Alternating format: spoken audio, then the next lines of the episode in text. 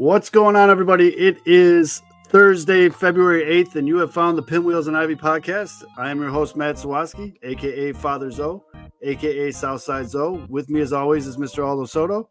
Howdy, howdy. Cubs are going to get one of the Boras guys. Maybe two, maybe three, maybe four, And the good Reverend K Foods. maybe none. Maybe it's the same. Maybe none. Because the boogeyman, Scott Boras, is on the case. And when the boogeyman ruins baseball, like the boogeyman is done, because everyone's so scared of the boogeyman when it's really the owners are just taking larger chunks of their fair share, actually. So uh, I praise the beast that is known as Scott Boras. All praise be to Scott Boras.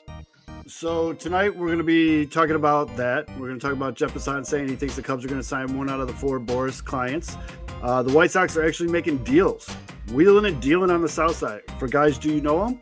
Maybe not, probably not, but they're making trades. And also, uh, the White Sox might have a new address in five years. We got pictures, video renderings, all kinds of fun stuff. All that and a lot, lot more. Let's tap this cake. Rebuild of the favorites. We here for the latest. South side or the north side. Not tuned to the greatest. Home team for the home teams. Both sides got our own rings. On the mound or the long ball. But we don't put the wrong strings. Yeah. It's that time of the year now. Wrigley or Ganty, so the whole league that we hear now. New show with a new mood. Discussions and interviews. Trade rumors that might be. This is Pinwheels and Ivy. Yeah. This is what you waiting for, yeah. You can put it on the board, yeah. Every season, nigga, it all change. Take me out to the ball game. This is what you waiting for, yeah. You can put it on the board, yeah. Every season, nigga, it all change. Take me out to the ball game. This is what you waiting for, yeah. You can put it it all change.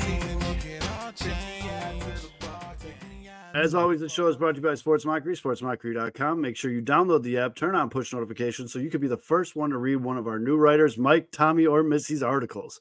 Uh, Sports Mockery, sportsmockery.com. Turn on the push notifications, and we'll tell you what the Bears are actually going to do with the pick, but you can't tell anybody. And then also, it's brought to you by Uncle Bud's, 9700 South Cicero. For all you old school Southsiders, it's where TC's was for a thousand years. Uncle Bud's on 9700 South Cicero, something going on every night. They got good food, they got good drinks. There's bingo, there's karaoke, there's all kinds of crazy shit going on. Uncle Bud's, they got a nice spread going, Super Bowl special. Just uh, find them on Instagram at Uncle Buds, and you can see all that deal. All right, ladies and gentlemen, we do have a guest tonight. Yes, I know I didn't advertise it. It was a little secret, a little, on the late tip, but we've got him on. I'm going to bring him on right now. Ladies and gentlemen, I want to bring on to the show the self proclaimed king of Wrigleyville, Cubs season ticket holder, and Chicago meatball sports fan. He is the newest Cubs writer for Sports Mockery. You'll be seeing his stuff at Sports Mockery and sportsmockery.com. Ladies and gentlemen, he goes by the name of SM Tommy now. I like that you put the SM in there real quick. All in, It's baby. our boy. It's our boy Tommy. Tommy, how you doing, bud? What's up, boys? Um, first time caller. Oh, thank you. First time caller, long time listener. Um, excited to be with the boys.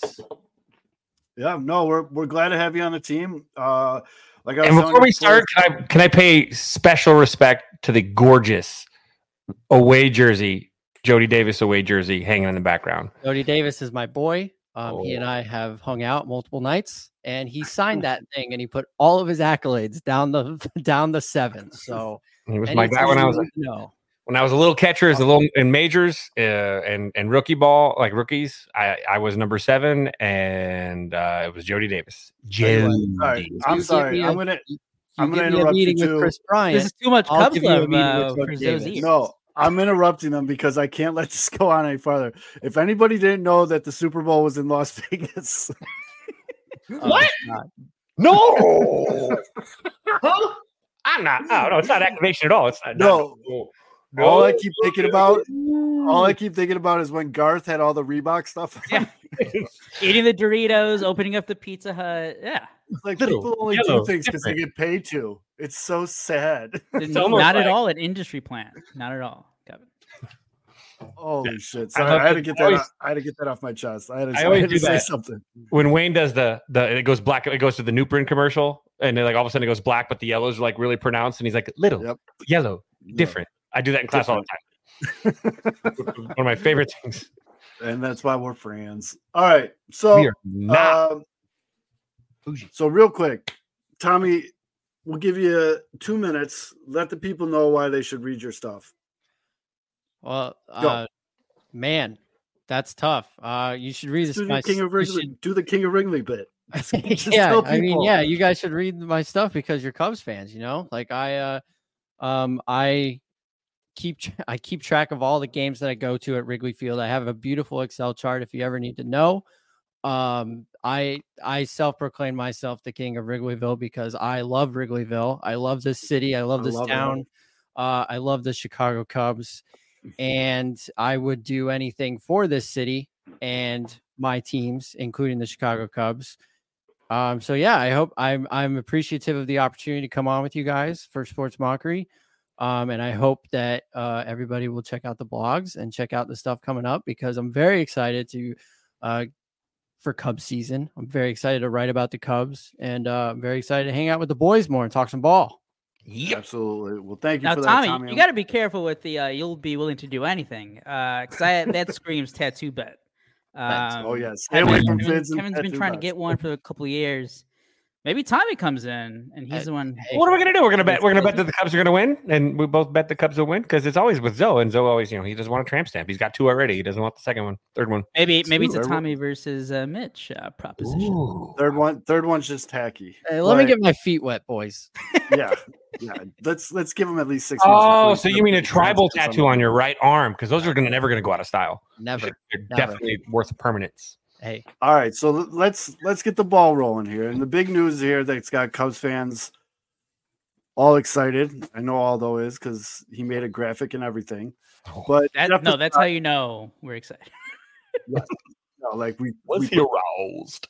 effort was actually put into this. But Jeff Passan uh, was on record, technically, saying that he believes that the Cubs will sign one of the big four. They're not even the big four, but I just gave them that nickname. One of the big four. Thank you, Beef. Even with a child running around. I'm pretty sure. I'm pretty sure Scott Boras has that trademark maybe at this point. Yeah, uh, but he's going to sign one of the four. Although hit him with the graphic. Oh, Well, the graphic. Well, I have the Oh, see, video That was here. really, really anticlimactic. We were late. Courtesy of uh, Waddle and Silvy to set this up. Set up All right, this do uh, the video. here. So this is from uh, Wednesday. Waddle and Silvy, ESPN's Jeff Pass. Um, I do think the Cubs are going to sign one of the four Boras guys. And and who are I the do. other the other three? The Chapman's one of them, correct? Yeah, Matt Chapman's one of them, Blake Snell's one of them, Jordan Montgomery's one of them, and it, it, it just, you know, I I think with Bellinger they don't want to go seven or eight years. They don't want to go, you know, two hundred plus million dollars. And if the price comes down on that, if they could do a shorter term deal, if they could do something uh, with opt outs, then yeah, uh, maybe it becomes more attractive to them. But I don't think the desperation is necessarily there the same way that it is with the Blue Jays. Now we have our fifth member of the podcast. Uh, Yep. Uh, Brody, Tommy, thoughts? Baby Zoe. Brody, who do you think? Say, pick a number one through four. Two. Two. He's going with two. Whoever's two. number All two right. on So that if you graphic. head down to the his guy. graphic here, One. uh, Show number everybody your two would shirt. be Blake Snell, Cub. Blake Snell's the Cub. Do you like Blake Snell? Or does he smell? All right, buddy. All right, we're gonna get it. All right, Break Tommy, smell. Tommy, you kick it off. Out of those four, which one would you rather see in the Cubs pinstripes?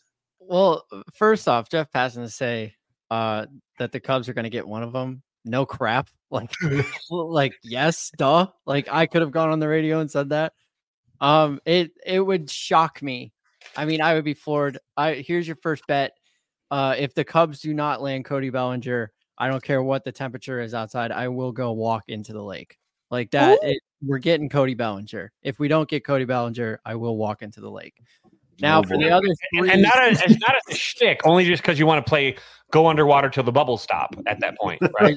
well, yes, correct, yeah. Because yeah, if you don't get Cody Bellinger, then I don't, then I don't know what happens. I don't know who's who's doing what and why. Uh, but as for the other three, you know, Jordan Montgomery was was a cool story. He was the story of the year last year. Blake Snell won the Cy Young. Uh, Matt Chapman would be great in the infield, but I, I I have my eyes so set on Cody Bellinger. They're just gonna pull a Dexter Fowler thing, and he's gonna show up, and everybody's gonna be all happy, and then we're just gonna go into the season. But they do, I will say, they don't need to be done with Cody Bellinger. They got to do something else because this lineup. I wrote about it a couple times uh, on the Sports Mockery blog, which you should go check out. They need more. They got to they got to do more stuff. They got to do more things and stuff. And uh, but I will still love them regardless. Huh? well, that was well done and well. Fair played. enough. Now, but- Fid, Fids, are you still completely just not sold on Matt Chapman anymore? Yeah. Oh no. This is, and I blame Aldo. Um, I blame Mitch. I blame you. You're Uh, welcome. all of you, actually, all of yous. Um, yeah, I was totally at, at first. I was in, and then you guys pointed out how it was April, and then like absolute, like, you know, barren, like uh, like Sarah from the Bible. No babies coming. Um, and so you've got only one choice, in my opinion. You know, uh, Tommy said it perfect, man. It's there's Cody Bellinger, and then those other three. If the Cubs don't sign Cody Bellinger, uh, I will jumping prob- into the Pacific. I'm, I'm not jumping into the I'm not jumping in the lake, but I might be sitting outside Ooh, of jump in those uh the yeah, fountains. Caesar's Palace. Yeah, the fountains, yeah. Oh no, I'm just gonna stand in front of Jed in front Hoyer's.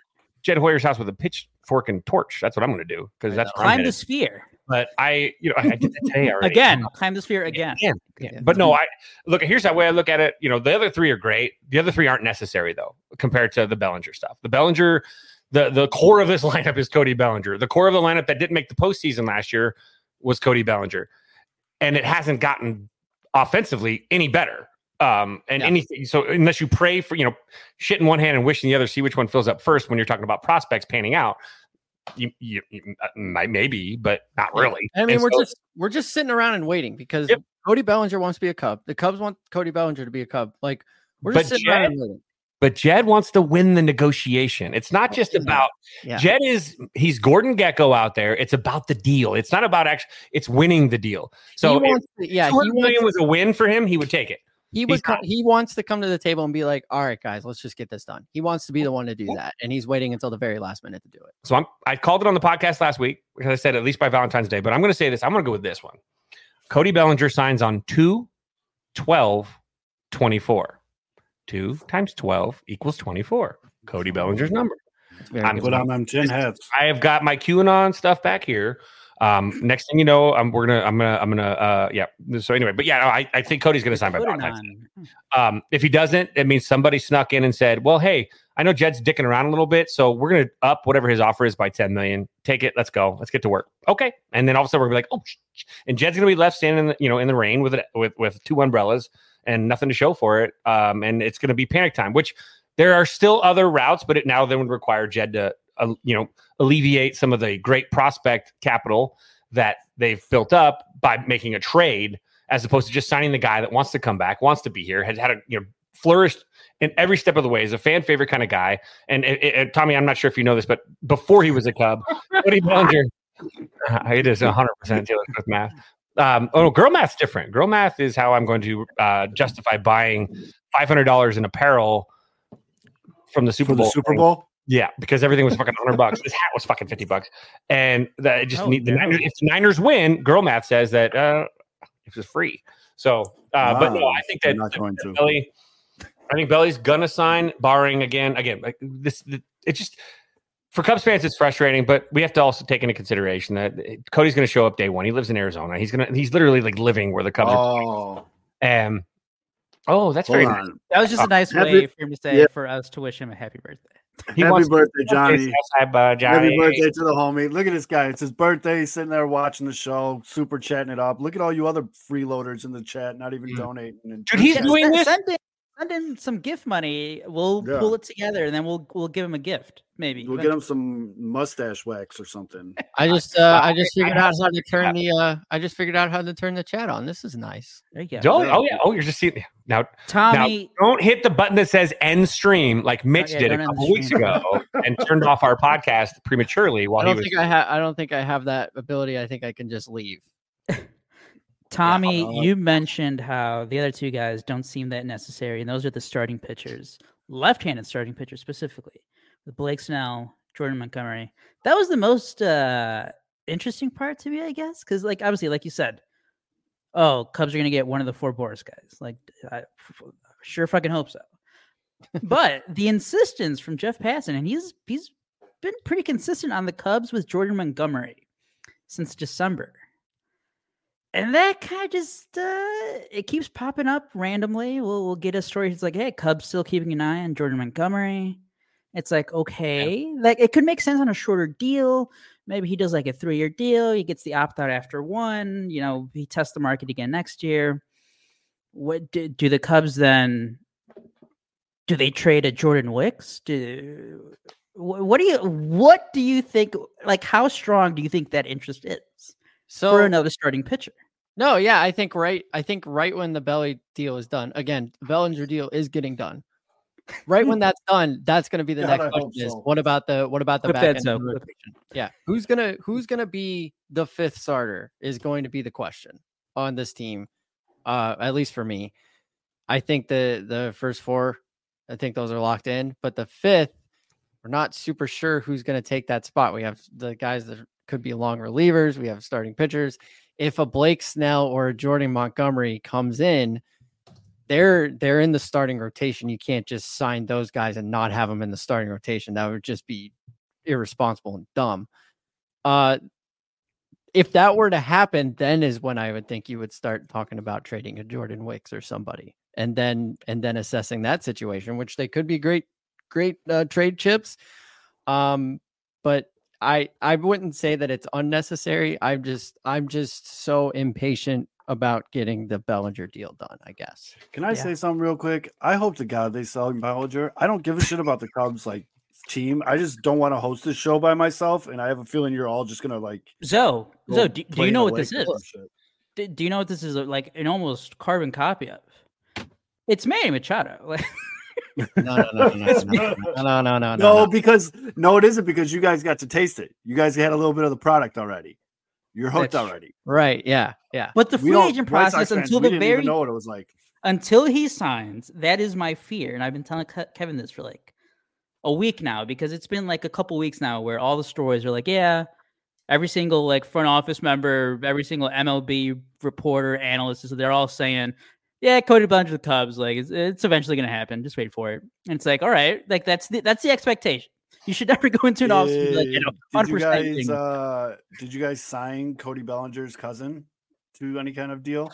Not yet. Not yet. We need to, actually we need to find out because the Cubs have been uh, signing a whole bunch of pitchers to minor league deals. So maybe there's Uh, like if we were if we were doing if we were doing the White Sox formula, then we would pick a team in our division and just sign all of their other guys like Yep, they do with the that- Royals. Well, you gotta wait a couple years to get to that.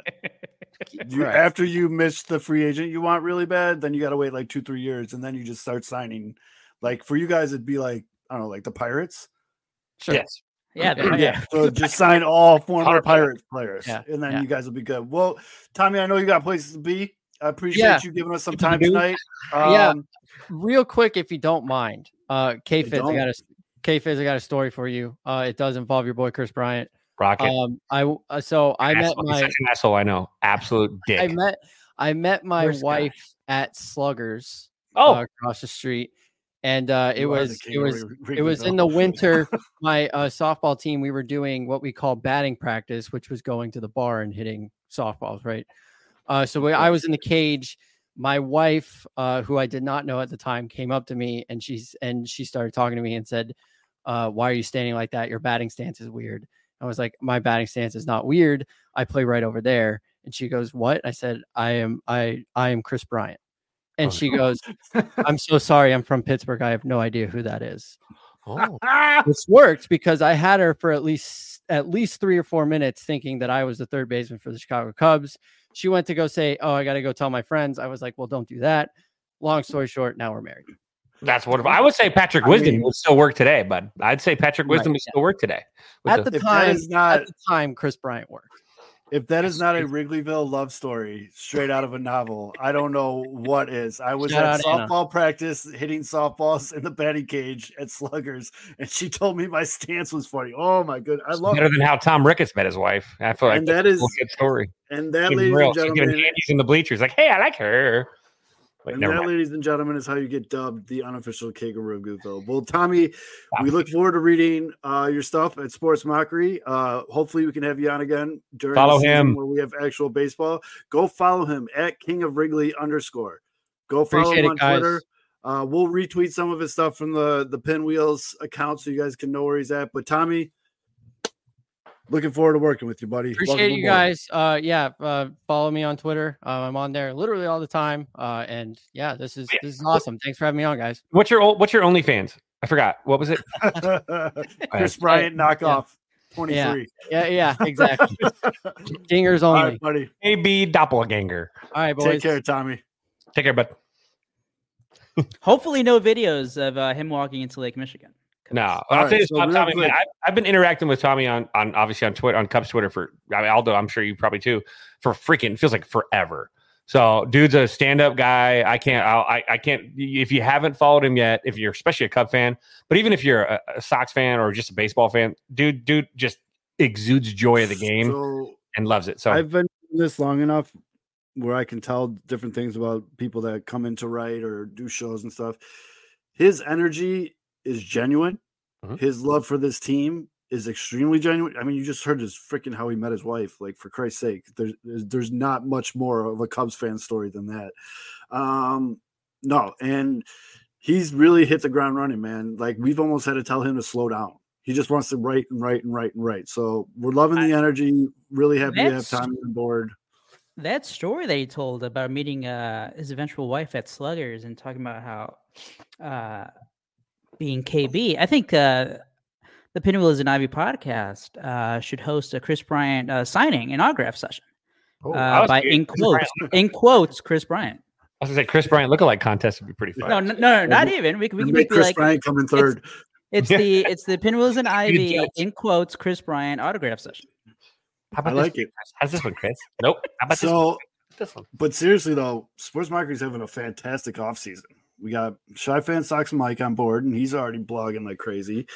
We got Missy Carroll on Southside Behavior, and she's already pounding ideas out for different video content. And now we uh, just got our guy Tommy here, and there's a couple others in the works. This is things are rolling, man. Baseball coverage is definitely ramping up. Sports Mockery, sportsmockery.com. Download the app, turn on push notifications. Now, there were some comments that I wanted to get to, but t- I want to let Tommy finish talking. Uh, first of all, Johnny's at Polecats for his birthday. I think this is now officially the official baseball podcast of Polecats. I mean, Polecats might uh, they might end up being our presenting sponsor. Uh, future sponsor, maybe. Uh, Mailman Jack, Possibly shout out you? investors. Uh, Mailman Jack said with the super chat, "I'm cheap. Sup? Hey, I'll take that sweet, sweet government Hey, money any day." That's a sausage McMuffin with egg. Don't limit that. that is Um, a good donation. where are we at? Our guy David. Hey, are the Sock and Cub going to do anything before spring training? We're going to be talking about that all night, David. Hey, don't we have Um, some new additions? Do we want to reiterate, besides just Tommy, do we want to re- reiterate some of the newer additions to that Sports Mockery family? did. We got one in the chat. We talked about a I little bit just last did. I literally just did that like two minutes ago. but not There's no chance Kevin just asked that. oh wait, oh wait, oh wait, oh wait, oh wait, oh wait, wait, wait, wait, wait, wait. Sorry, sorry, sorry, sorry, sorry. Not. Oh, I thought we had the other ones. The other No, one. No, chance. no, no. I can't say Dude, the other how many milligrams are in that edible? I haven't Um, seen yet. I just thought we were talking. Kevin's About, Kevin's. I know like about at Macy. I, I thought we didn't mention the. the Our boy Drew, our boy Drew, super chat us for four ninety nine. Since K-Fidge used Pinwheels money for his Super Bowl merchandise, he's he's donating to the cause. And thank you for noticing my new lighting and my new cleaned out office. And I actually have starting to put pictures and stuff on the wall. I'm reclaiming this office. But yes, uh, What else we got here? haven't Stop announced bringing up. Other thing you told me about, yeah? No, Uh, two of them. There's two. There's well, there's the one that I was really excited about, right? Yeah, Well, I, there's- think, I yeah. think maybe there's a reason Zoe didn't say those. Okay, well, I was just well, I just I just ha. Mm, I'll shut up. I just I, I thought Actually, that no, maybe he, he just wanted to give more. Uh, he wanted to give more publicity to uh, Missy. That's what it was. if those of you guys are listening, good. you will understand one day why I'm super excited about some of the other stuff that we can't talk about right now. I guess I'll just put it that way. I'm putting the cart ahead of the horse. Some of my favorite people. That's all I'm gonna say. So Or, or maybe not, Kevin, because we don't know. Yeah, sure. We don't know, So that, that, and that's probably why uh, Zoe didn't bring it up.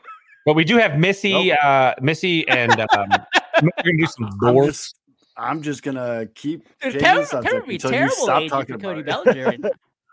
Uh, So, like, oh yeah, done deal, Cody. Don't worry. I do like this comment Cody Bellinger. talking talking about how the North Side love story of sluggers. Uh, Missy said the South Side one would be like I saw him smoking a cig at the curb on Cork and Kerry. That sounds about right. He was passed out next to the Porta John in Lot B. He looked so peaceful sleeping there. Um. Uh oh. Uh oh. Mitch is feeling the heat. Scrap Mitch. You got. Feel the heat. Uh, uh, uh, uh, uh, uh, uh. I am. Uh, Missy, oh, this is so Kick true. rocks, Mitch. But that one's true. I am a five year old. Uh, our boy Herb in the chat. Cheers, gentlemen. Herb has been killing on CHGO lately. I've been really enjoying the content lately, Herb, and I like the uh the new oh shit, what's the official title? The the short clips you guys are doing, like tavern style, I think it's called. But I'm really enjoying it. Go check those guys out. And I've said it a hundred times on this show. I'll say it a hundred times more. The guys that do this shit every day, I will always respect the shit out of that because that is tough. Yeah. Uh, um, So, quick thoughts. yeah. Uh, Herb, uh, Herb's uh, comment just reminded me. Quick thoughts on the White Sox spring training hat. spring training hats lame. New uh warm up hats or what do they call them? Like batting, practice hat. Beep. Yeah. Beeps. Beeps, Bills. So the spring training hats in as a whole, kind of boring, dude. Cubs All of ones are good. Fifty Cubs ones are- dollars, just like this hat. Sorry, they are Cubs fucking had, the nuts. Cubs ones are pretty good, and I hate to say it, but on the spring training hat, Minnesota, like the rest of the Central, fire. White Sox lame. uh, Kansas City was kind of lame too, but Well, It kind of sucks though. Look, how about this? This sucks for the White Sox because they really already have a cool fucking hat. So like Right. now you're just really they just have an iconic hat, right? Yeah, you're dressing But- down. You're like, what else can we make with I something? also that I I gotta say, say- I don't think I don't think you want to you want to waste a good design on this squad. To Fair. keep As this we've in seen the with the uh, with the Fair, the fair, fair. projections for the But 20 For those of you fellow hat people like myself, the new batting practice hats across the board, they they nailed this one. Like I don't know of a like lame team one. I really liked uh a sleeper pick that I actually might purchase. Go look up the Pirates new BP hat. That Oh shit yeah, they is had that they have that old dude. school uh, design. They got the P and they got the the stars around. Oh man, that shit is fucking nice, man. I'm there's a good chance the next time I drink that's gonna get ordered. Uh yeah, Joel in the chat, he saw it too. But um do you guys got anything else that you want to check about with the four Boras guys? Because to add my oh god, again, real quick. For these for the people that don't know, these are the four Boras guys. Yeah, I, I And saw some Emma- jokes like, "Oh, JD Martinez, one year deal incoming." Funny. Actually, that would be that would still be a good uh, a good sign. Uh, but Passan was talking about those big four. no, not this time, Drew. But yeah, those big say- four. Go ahead, Aldo. Or I was gonna say with like like the Boras or the, those four free agents. It with some of the if if they sign some of these guys, like it does kind of make sense if they and like how Tommy was saying, like the Cubs have to have it's not just one more big move they have to make; they have to make a couple. And, and I feel confident that if they do get one of those guys, that then we're going to see like another significant trade. Um, either for like another pitcher, like tho- those those Miami Marlins rumors. I know it came. out of nowhere, and it was a, it was a St. Louis Cardinals fan account. We're, we're in the weeds here, folks. This is what happens when nothing happens in the off season. For two months, we have to write about uh, Cardinals live inside sources. Um, Yeah. but apparently, Yeah. it's known. It's known within the Cardinals Oh, organization. oh. Missy was talking that Missy was talking that shit, and look who shows up in his sound. Oh, she's talking shit. Oh, he showed up in the coffin. They Yeah, were dude, ready. I got hit you with this, Mitch. Or nine Kick rocks. Mitch. Then I'll have 45 after. So you'll get a little extra Mitch today. Yep. So Mitch, we had uh Rock. Mitch, we had our newest uh Cubs writer Tommy on for the first segment of the show, and Is he this talking was shit about Miss- me too? No, I'm just saying No, that bottom left hand he corner has wasn't. been very attractive tonight. That bottom left hand corner No. is like attractive, Mitch. That's a good. Actually, and I'm not just saying this, Mitch. Tommy actually said he was a big fan. He goes, "I'm a fan." He goes, "I've been following Mitch on Twitter for a while now." He, I swear to God, that's what he said. But Told if you your- look your in the bottom of the screen, number two is weird. if you look in the bottom of the screen, that's what Missy had to say after Tommy's appearance. That's just a tough scene right there. Scrap Mitch, Mitch. hey you got Mitch, Tommy. we got to be careful, man, because they're getting younger. Tommy's on now. Kevin's know, 20, I- 28. I'm 27 now. Yeah, I'm I'm third oldest now, fuckers. Pressure's on, Mhm. man. Fuck. They, you know, I got to experience Star Wars in the 80s, and I'm still only 27. I mean, we're But, talking about potential like Cubs rumors, like we- Mitch trade the the hot off-season rumor is that Mitch might be getting a schedule change and might be able to join us. we're working again. on it. It's part of the contract working it. negotiations. A pinwheel, uh, pinwheel clause in the contract. Yes, the We're working- pinwheels clause. But uh, this is a perfect time though. Uh, so the White Sox actually did make some trades, and I'm going to get into this a little bit while we talk about it. But I kind of don't hate what Getz is doing. At first, I was like, "What is oh. this guy doing? He doesn't even have a number on his back." And then I was like, "Now, if you take a step back and look, like this team sucked ass last year. Why not blow it up?" And I know he's not blowing it up with like superstars, but I You just know got a feeling one one of these kids is going to hit. You know what he is blowing it up with though? Guys that are all going to be motivated. They're going to be a shitty team. They're going to lose a lot of games. But I almost compared it looking at the roster. It kind of reminds me a little bit of that one Rick Renteria year right before they were supposed to contend. I think they finished like fourth in the AL Central and they lost a ton of games. But like they always played hard and they were at least mm-hmm. competitive. And like if you look at all the guys bringing in, it's a lot of guys that are either have a contract that is going to be up, have been cast off by another team, or are like, you know, you got something to prove. So Mhm. uh, I do think they're gonna. I, I think they uh they'll they'll be scrappy at the very least. And I agree with you, Zoe. I thought they the two guys they brought in, like, what do we need a good bullpen for next year?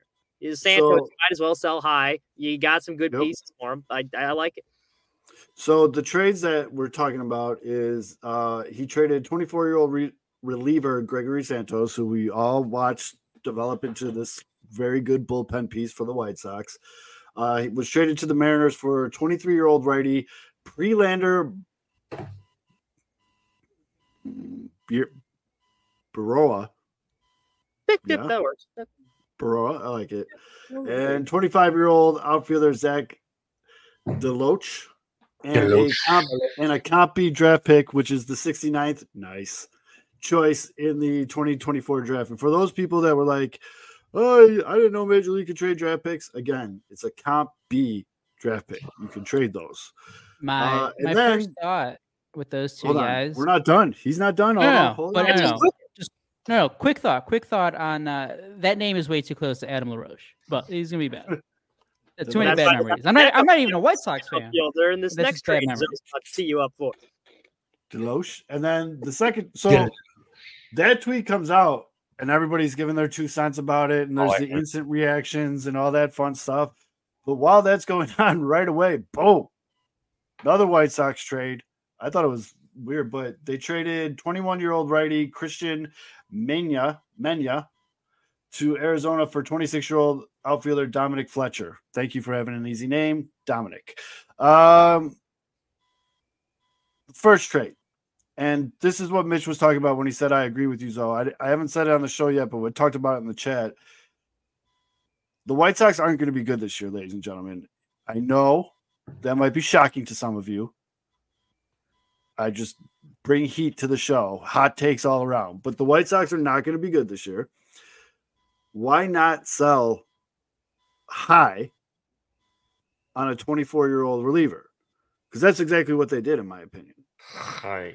And the return that they got, and I'm sure Ian, he's in the chat now, um, can get a little bit more. But just from what I did when I, because now I didn't know who these guys were. And if anybody here was like, besides Ian's like, oh yeah, I totally knew who they were. No, you didn't, you fucking liar. But Prelander, that boy can throw some fucking smoke, dude. He can throw very hard. He has a very good fastball slider combo. Shout out to our friends in Seattle that gave us a little bit of scouting report right away. Mitch was all over it on Sports Mockery, sportsmockery.com. And good fastball slider mix. Control is the issue. Control Which you like every guy the Sox bring. That was Santos's problem. Throws Right. gas, no control. So control you, but control you can fix. He's 5'11. He's a fucking spark plug. Dude just looks like a wild man on the on the hill. I love like his very violent pitching action. Have you seen him pitch, Mitch? yeah, it's there's a lot of limbs flying at you in the batter's box. That is for It's sure. it's Captain Caveman style. And I'll tell you what, if this dude can put it together, I feel like he very much could be a White Sox fan favorite. Like a little guy that throws hard. It's like, come on. That's Yeah. you know what I mean? Yeah. And then the other kid, Zach Deloach, um, Is in Rage Against the Machine. Um, Yep. not fantastic. De La Roche. Do you guys Oh, want to see their numbers at all? I got their Fangraphs numbers. If you, Let's I have it. it too.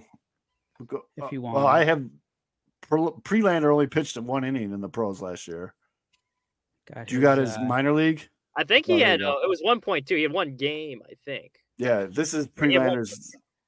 As you can see there with that uh the walk total, as you guys said. Yeah, it's the walks. It's he has control issues, but I mean, his change is very inconsistent. His mechanics are inconsistent, and so that's going to be yeah, like Ian said. That's to me, that's not a terrible problem. Like it's it is a problem, but that's a fixable problem. There's two types of problems in this world. There's fixable and unfixable. That's a fixable problem.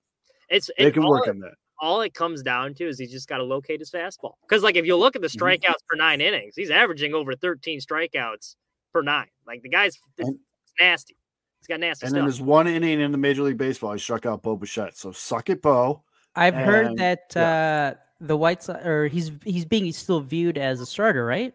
Possibly No, I I've from everywhere I saw, he's penciled in as a bullpen guy. That's bullpen guy. Okay, well that goes into saying how you guys said White Sox are going to be terrible for at least a year, maybe a couple, as they rebuild here. You don't need Gregory Son. You don't need a shutdown closer for that. Nope. We got Tim Hill, baby. Th- Woo! This is what you're doing. You you sell as you said, you sell high on Santos for a team who needs a closer now, and you get a guy who, like in a couple years, is maybe that shutdown closer. Yeah. and you still absolutely. get that other outfielder who, I mean, uh, look at his numbers in the minors, not whatever. But then you get that other comp pick. I think that's a big. I think it's a win for Getz. The outfield thing was the biggest with both of these trades because like we've been harping on as Sox fans like oh what are they going to do for right field? For forever. And like the timing of these trades kind of pissed me off because I had just written about because they signed Kevin Pillar. Kevin and if you look at Pillar, the chart at Oh the time shit, we haven't even talked about that yet. at the time of the Pillar signing like he was probably slated to be the starting right fielder. And it's funny Yes. too because like Sheets everyone says like oh like his splits against righties are like a lot better against lefties. Well Pillar like uh, overall was a much better hitter last year than Sheets was, and like even the splits against uh right-handers and left-handers for him were like they were still better than Sheets. So like probably going to be the starting right fielder, which would have been a disaster. Like Pillar's a great fourth outfielder to have on a team as your starter. It's like Jesus. So now So taken care of, which is nice. yeah, with all the new choices, because Zach was a, a second round pick. I've heard just the guy, our guys in Seattle just said wildly inconsistent. Um, that's he's the got a little pop to him. Mariners. Yeah, he's got a little bit pop to him at 23 homers in AAA last year. Um, nothing special. I definitely just farted. Um, and then the the other deal is the one that got everybody's panties in a bunch. So That was a total like- fart. I'm sorry, I'm stuck back in the Aldo and Zoe. I'm not sure. Was that you, Zoe? Was that you? Did you? oh, I farted. Yeah. that was you. Okay, because both you and Aldo went. You gave the side move, and I heard. Oh, the, I heard that the fart. one hundred percent me. dude. time code thirty seven fifty for you listening at home. Dude, I've been going to the gym every day, and I'm trying to eat healthier and eating healthy. The protein It's all that fiber, baby, and the protein. Nasty. And the I thought it was protein Aldo powder. till you owned it, though. I swear, because Aldo did the same. own He, he did like a uh, like, but you were just shifting your chair. You were literally We're all shifting adults here. your tank. Uh, no, it's the protein powders, man. I You know, just Zoe's it letting is- it loose right now. It's stinky too. The protein powder farts. It's not good. It is. It Why is. do you But I guys? Why do you think he has in- the ceiling fan on? Yeah, I was gonna say, Mitch. I don't recommend it in the room you're at right now. That, that shit'll just just shit. I was wondering. It's January or it's February. I know maybe it's uh, not as cold as it was a few weeks ago, but I'm like, it can't be that warm in Chicago. Hey man, gotta let Hey, it man. better out than in, dude. Better out than in. I will say though, I've been every day. Missy can There you vouch. go. I haven't missed a day yet in the gym. Feeling So good. Actually. Feeling Fletcher, future right fielder, starting right fielder. So that's the guy. So this is the deal that got everybody all fucking in knots. They traded Christian Mena to the D-backs for Dominic Fletcher. Fletcher, yeah, Fletcher could easily be the starting right fielder for this team. Fletcher fell victim to a very loaded Diamondbacks outfield. We've talked about that at length on this show when we did the Dylan Cease possibility trades. And the kid's good. Um, last year, Major League Baseball, he had 100, 102 plate appearances. He only hit two home runs. He's not a real power guy, but look at that batting average consistent over 300 or the one in AAA last year, he was at 291, but he's right around 300. The kid hits. He's got good on base percentage. His WRC plus 113. He's a good player. He's a lefty, correct? Yep. Yep. If I'm Gavin Sheets, I am not sleeping well right now. He was useless for the Sox last year. He honestly Yep. was a useless player, not only from the defensive perspective, which like I don't even blame that on him. They're playing him out of position. He doesn't know how to play right field. But like your whole reason he's in the lineup is for a left-handed bat with some pop. He did not do that whatsoever. He couldn't hit righties. He couldn't hit lefties. He couldn't hit for power. He was useless out there. Talk about hey Mitch, and you want to talk about tough timing? Uh, didn't he just come out with that quote being like, uh, "Everyone's we're gonna prove him wrong." All the all the, all the haters. Yeah. Yeah. and then Nicky Lopez was uh he, he's taking he's looking at your tweets. Uh, Oh, that's right. He, Nicky, Lo- I "Oh, want to go through Nicky Lopez's uh, Twitter bookmarks. I want to see who who's been talking the most shit. Why? What I missed? What did Nicky say? So Nicky was like, "Hey man, like I basically he was like, I've been collecting bulletin board material. Like I read people's tweets and whatnot. I, Like, ho- I He's I become you his own White Sox board. freezing old takes. He just has all White Sox fans. 2000. You know what's going to be on there is so after they traded Santos, I tweeted out Beefloaf's Getz meme that says I'm different, and I said, uh, "Don't need a closer if you're not going to win any games." oh, that, that's probably That's that's definitely probably going his on. screensaver right now. That is definitely going on that bulletin board. But that's his home screen on his phone. I like Dominic Fletcher. I think this was a good move. I think this is a win-win. Uh, Christian might turn out to be a starter for Arizona. Uh, Ian, please correct me if I'm wrong, but a couple things I read was the kid's fastball is just not going to get it done in the major league level. Um, just he doesn't have enough off-speed control or like break nasty breaking stuff to offset the fastball. his minor league number, and now like you got to take minor league numbers with a grain of salt, especially like with pitchers. But like they were not all that impressive. Like it wasn't ball. all- Like I think if you if you that yeah, I mean double A or triple A? Juice ball. double.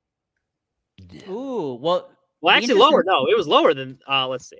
The interesting thing about that is at the start of 2023, that double A had that tacky ball where and str- and like strikeout rates were crazy, like across the board, because pitchers were able to use able to get that ball and manipulate it even more.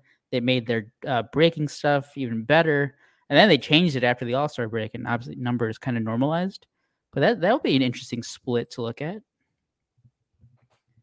But maybe, yeah, I don't get again. So, uh, you know what? I'm not apparently even going to blame White Sox fans. Christian's we all do curveball is disgusting, which I'm all for it, but I just feel like in Major League Baseball, you can't just be curveball heavy like like that. you have to be that pitch has to be elite because if you don't have the fastball behind it, right. you're gonna You got to have pro- the yeah. setup, and all it takes is that curveball not to curve a couple times, and Yeah, yeesh, hang a few of those. Yeah. yeesh. neck, neck pain, neck pain. Yeah. But overall, I'm good with these deals. And that's what I was saying when we started this segment. Like, if you take a step back and look at Getz has been pretty fucking active this offseason. Like, it doesn't really feel like it because he's not signing, you know, Cody Bellinger or anything like that. But this team sucked. It needed to be fixed and blown up. And that's what he did. He didn't fix it because they're going to suck this year, but he blew it up.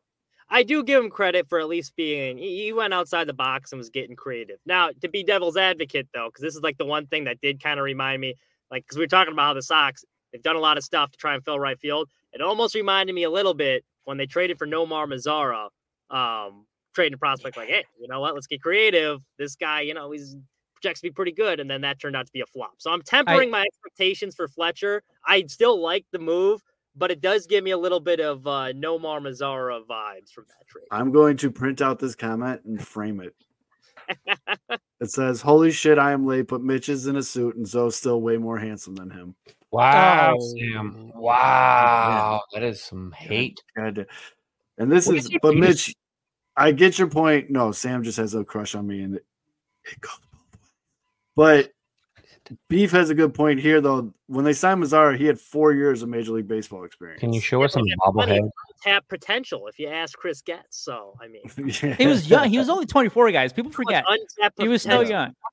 yeah. but, but and he did hit that ball really far that one Yeah, time. he hit that 500 Ronaldo foot home Lopez, run he had to off do it. Halo. Yeah. Yep.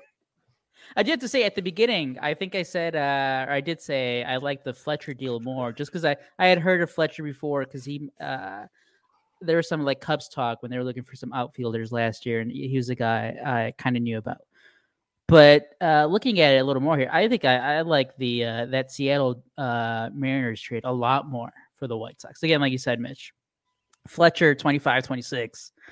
Uh, you know, looks like he hit for a high average, high bat BABIP. We all, as we know, that it's hard to consistently keep up that high batting average. But hey, maybe maybe he does have elite uh, bat to ball skills. I haven't looked at his contact rates yet, but maybe maybe that's something. It's it's it's another good depth, right? You guys want depth. You guys have an actual outfielder. You don't have Gavin Sheets. Uh, I'll be back. Uh, in a little bit. But that Seattle trade, I mean, it, that comp pick, it's like, hey, you're getting like a free first rounder there. Yep. Yeah. That's that's not that's not too shabby. Like he's cleaning up some mess. He's cleaning up a dump. Like he's cleaning Yeah. up some shit that's like really fucked up. And sometimes it's not going to make sense to the people on the fringe that don't really get it. But he knows. Sounds like he feels. I feel like he's actually like operating with a plan, and it feels It like it does feel like that. It, does. feels like It there's an actual coordinated plan, and this is all seems to be like lighting up like all aces for him. Where I feel like with the White Sox over the last couple of years, it hasn't felt that way. It felt like they were just kind of like operating at the seat of their pants or at the whim of Jerry or whatever the hell they wanted to do. And this actually feels like a concerted, like step by step, we're going to get the health back in this organization. And people might not get why I did this or this and this here. And it might not, you know, net results immediately, but in a year or two, you're going to, it feels like Getz has at least some sort of prescription for what ails the White Sox. And that actually, I would be, that'd be reassuring to me to see that there's, it feels like there's a real plan. Like it feels concerted. It, it's a good thing. I- I do have to say though, and we both experienced this uh, at least one time and now, uh, well, actually multiple times during the past, uh, what, 15 years. It's a lot easier to get excited for the future when you're rebuilding because you're acquiring, you're like, you're taking out the old trash Mhm. and you're Mhm. getting some new pieces that you don't know if they're good or not yet, but you're, You're still selling- And you're And you're selling magic beans. Okay. You're selling magic beans. You're Right, selling and magic one thing, It's like And it- one 'cause thing it's that I easy to like- fan, It's like, hey, this team, you hated that team. Don't worry, we're getting rid of those guys. We're the bad bringing man's in gone. new guys. Maybe they'll be good. Maybe. It's like killing the czars and replacing them with Stalin. No, just kidding. Well, but Deep history cuts there. I do like that again, though. That's Seattle so trade. It does it's feel like he has a plan. And then Nicky Lopez was actually on CHGO. Go check out that episode. A lot of good tidbits in there, a lot of good sound bites. But uh-huh. one of the things that he did say that I think we've said it on the show, but it, it's always nice to hear the guy on the team say it though that what Getz is built is a very defensively sound team. You know, all around. Andrew Benintendi left. He's pretty good at. He was brought here to play great defense. He did Ah, not he's not that, good though, man. He's bad. and he's he did not have a good year defensively. Uh, you got I Luis think he's Robert, gonna be good yet. Luis Robert, Gold Glove center fielder. You have options now in right field. You that have are pretty good actual outfielders for right field. That's good. Yes. Whoa, Yo- whoa. we know that Yoán Moncada is a very good defensive third baseman. DeJong is a good defensive shortstop. The options at second base are good defensively, and Andrew Vaughn and Andrew Vaughn is there. And what Nicky said though was having a team like that behind a pitcher gives a pitcher the ability to pitch because he doesn't have to worry so much about missing a spot a little bit because he knows his defense could bail him out. And yeah, I yeah, I know. And although a beef, all you got, and I was just trying to be optimistic. Andrew Benintendi sucked in defense last year, but it does make a difference though, especially for starting pitchers who a lot of it's mental and in between their ears to know that you know oh, if I miss a quarter of an inch, it's not going to be the end of the world. Because unlike last year, where if they put the ball in play, all hell was going to break loose unless it was Yeah. hit to center field.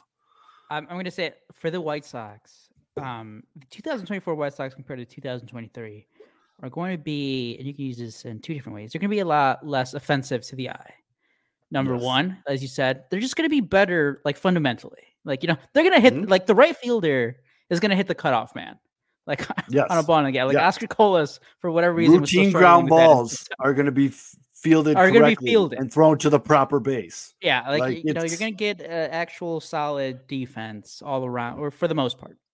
But also, Yeah, I- but also, unfortunately, what goes with that, uh, you're going to be a lot less offensive. You're, you're not going to score any runs, and that's going to be just Mhm. brutal to watch. It's funny you say that too. uh, all these guys are getting, they can't hit. Yep. And it's funny you say that. I was me and uh, Uncle Beef there were messaging back and forth, and we were we both said the exact same thing there. Where the little things last year, the stupid errors, the unforced errors, the the missing the cutoff man, the mental mistakes, the the little league. How many times did I say it on the show last season? Just little, league- little no, league bullshit. Do you know what was the most like? It's like, oh yeah, this team is like not good. Remember when Nuke came on and we had the Cubs Sox game on playback, and he just mm-hmm. joined us. This is like his first White Sox game that he watched all season. Oh yeah. And like a couple innings in, he's like, man, the White Sox, who is coaching the White Sox? This team doesn't know how to play baseball. Right. That was him watching that's like five innings. Yeah. and that's that's, that's how generational. every that comes felt. up from the that comes that's that's the whole system too. When you have players that play at the major league level with shit fundamentals, you're you're talking about your rookie ball all the way on up. Like that's a whole systemic failure because these guys didn't learn the game properly. I'm just glad we didn't we put the we didn't put the guy that was in charge of that in charge of the whole team. Shit. Uh, hey, at least you know what? He's, he's he's not developing. He's getting the the talent to let others develop now. So This guy's gonna whip him into shape. that guy is going to get a lot of ladies too. Yeah, they didn't score any runs last year, and the Sox are now a defensive team like the Bears. Every Bears team Every- ever. Yes. The run Yes. defense is- is Again, if if you guys want free money. Ooh, White Free. Sox unders, baby. White and Sox White team Sox total unders. total over. Yep, I did it already. I did it already. The Iowa football and baseball is a great comp. I think you could say that for like most of the AL Central. Yeah. yeah. Steve, Wow. Tim Hill is your guy because Tim Hill will be the guy at Wings and Rings at 1.30 in the morning, still ordering shots. Beef Trying to likes because he's the he's the guy you stand one. next to that makes you look more attractive. That's true. Oh, that's a good call. That's a good call. It's like a short Um, person standing next to or a tall person standing next to a short person, they feel like really tall. So, I mean, I like it. I like what he's doing. I know it's not going to amount to anything. I'm not trying to sit here and say they're a 100 win team or any crazy thing like that, but Fixing things. it feels like it's going to be worse before it's better, but it feels like we're finally on a, a path where it can get better.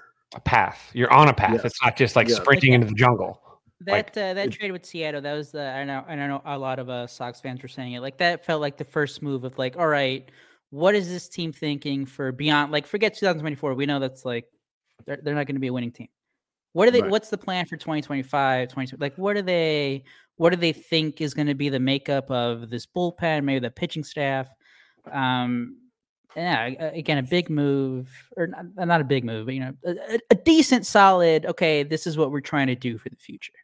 Right. And a lot of these contracts that are on the books right now are cheap or easy to get rid of or Oh, speaking of that, you know what's crazy? This, now this isn't the luxury tax Gary payroll. 'cause I think the Royals, the Royals, the Royals are now number one with that uh, Bobby Witt extension. But in Mhm. terms of uh, the regular uh, payroll for this year, the White Sox are still number one in the AL Central, and that's because you have the big money for Yep. Moncada, Eloy. Mhm. Uh, but that's the thing. Who the hell? Who else is making big money? I mean, How much is Luis Robert, Robert- making? it's not that I mean it's a good contract, but it's definitely team Is in the teens now. Um I'll all right. I'll I'll give your blog the shout out there, Beef. But he has got a blog coming out about the White Sox terrible offense and how they could possibly make it work, which Ooh. that's pretty much all we got right now. We have a literally a 0.00% projection to make the playoffs. So, yeah. The plan is you have three to five top 100 prospects on the way. You have Luis Robert, Lord, and you are throwing Lord. the rest of it at the wall to see what sticks. That's from Uncle Beef. And yeah, I mean, I, in my heart of heart, I think Colson Montgomery is in the major leagues this year. Yes, I think. And I think second second half minimum. Beast play cousin, uh, Ramos. Bryan Ramos. that- up- yeah. it He's really- I feel like he's getting a lot of hype this year. It's starting. Yeah, he's he. Yeah, he made. What was it? Uh, Keith Law's top 100. Yep. Even though he he was he was lower on Colson Montgomery than everybody else. But Keith Law has uh, his very uh, own opinions, as we've seen Yeah. Cubs, Cubs from Cubs uh, fans. Chris before. Bryant won't be a major league hitter. Hey, I sometimes do have to say though, Kevin, I remember you telling us that story, but I was looking back at his uh like his rankings when he was still at ESPN. And this is Keith Law we're talking about now at the Athletic. He, I don't know at what point he finally realized like, oh shit, that was dumb because his 2014 list. Yeah. So right after Kris Bryant debuted in the minor leagues, he switched right away. He's like, Kris Bryant's the number one prospect in Well, baseball. he said it. He said it in 2010. Oh, 2010. He said it in 2010 Oh. to us as well. But yeah, no, he, Ah.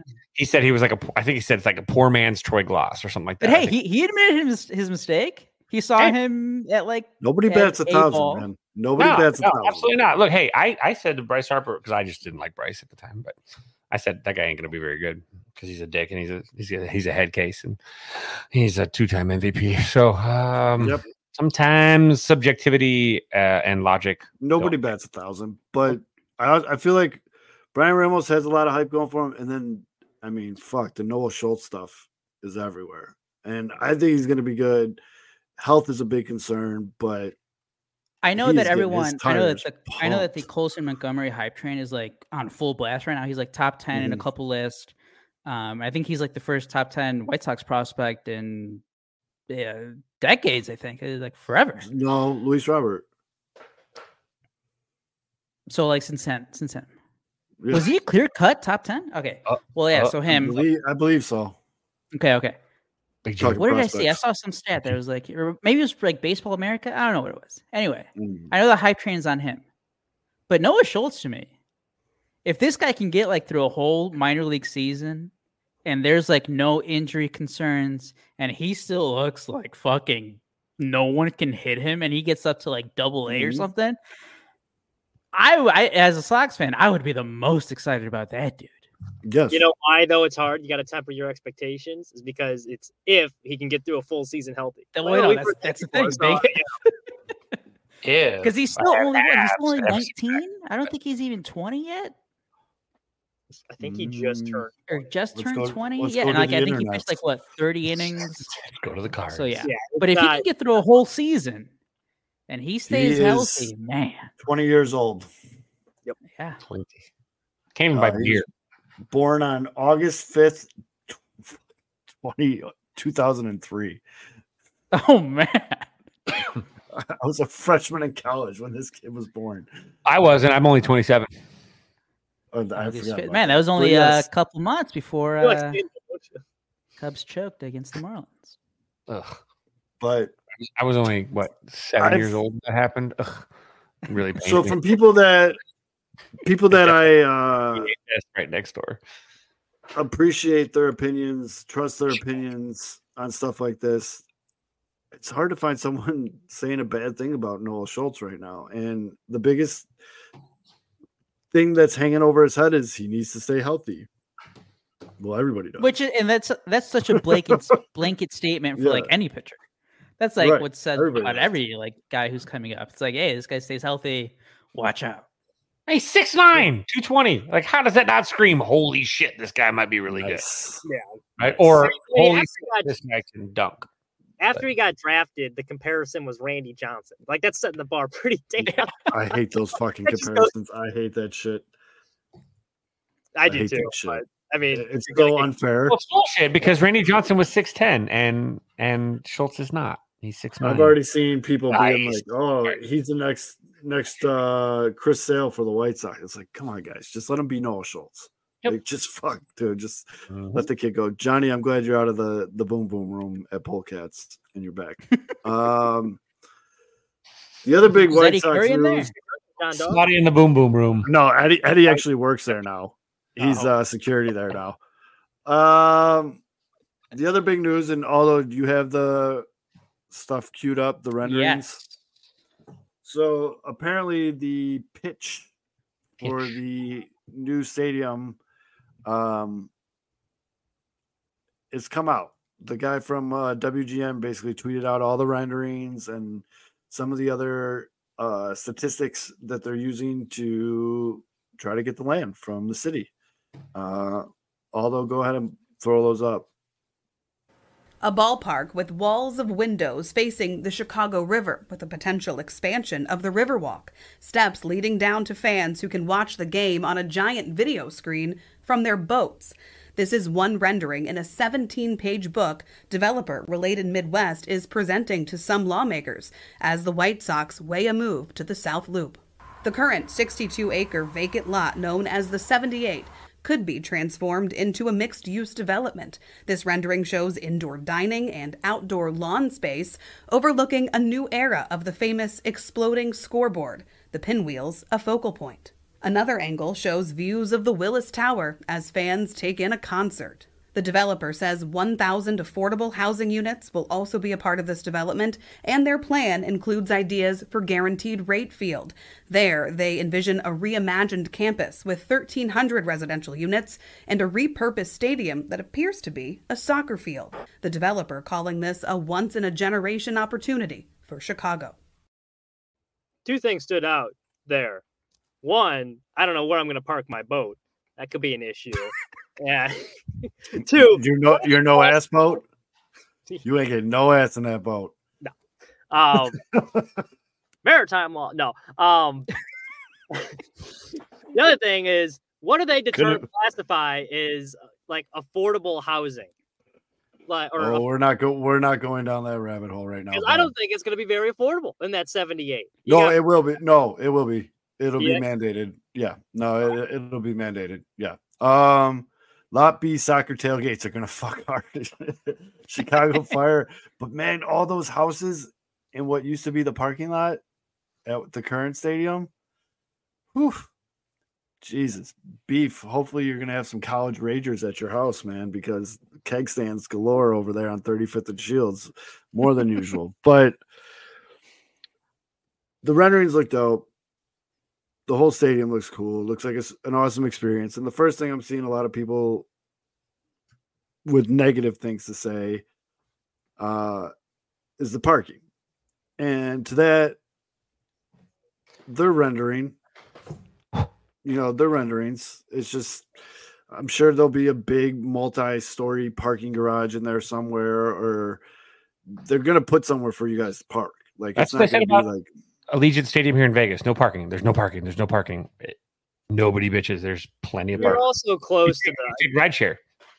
I think it's close to a couple of the. I think the orange line's close there. Right? Oh yeah, there's there's a couple L stops there, and then there's the the Rock Island line and Union Station's not all that far away. It's not like right down the block, but it's not crazy far. And they have the water taxi in those renderings, which is hilarious. But the I'm serious though, pontoon tailgates are gonna be fucking amazing. Someone's I'm gonna get on someone's boat, not Missy's because that boat sucks. But I'm gonna get on a pontoon boat and watch the game on the screen because that'll be an experience. But it looks good. I like the fact that it's going to create a lot of jobs. That's in the one of the write ups. Uh, some temporary during the construction and a lot of permanent ones. Uh, jobs are good. Um, but yeah, I mean, for the only real negative to come out saying, you know, the parking, the parking, the parking, they got five years to figure that out. They're Yeah. going to put somewhere for people to put their cars because if there's no people, there's no money. So they're going to get you there somehow.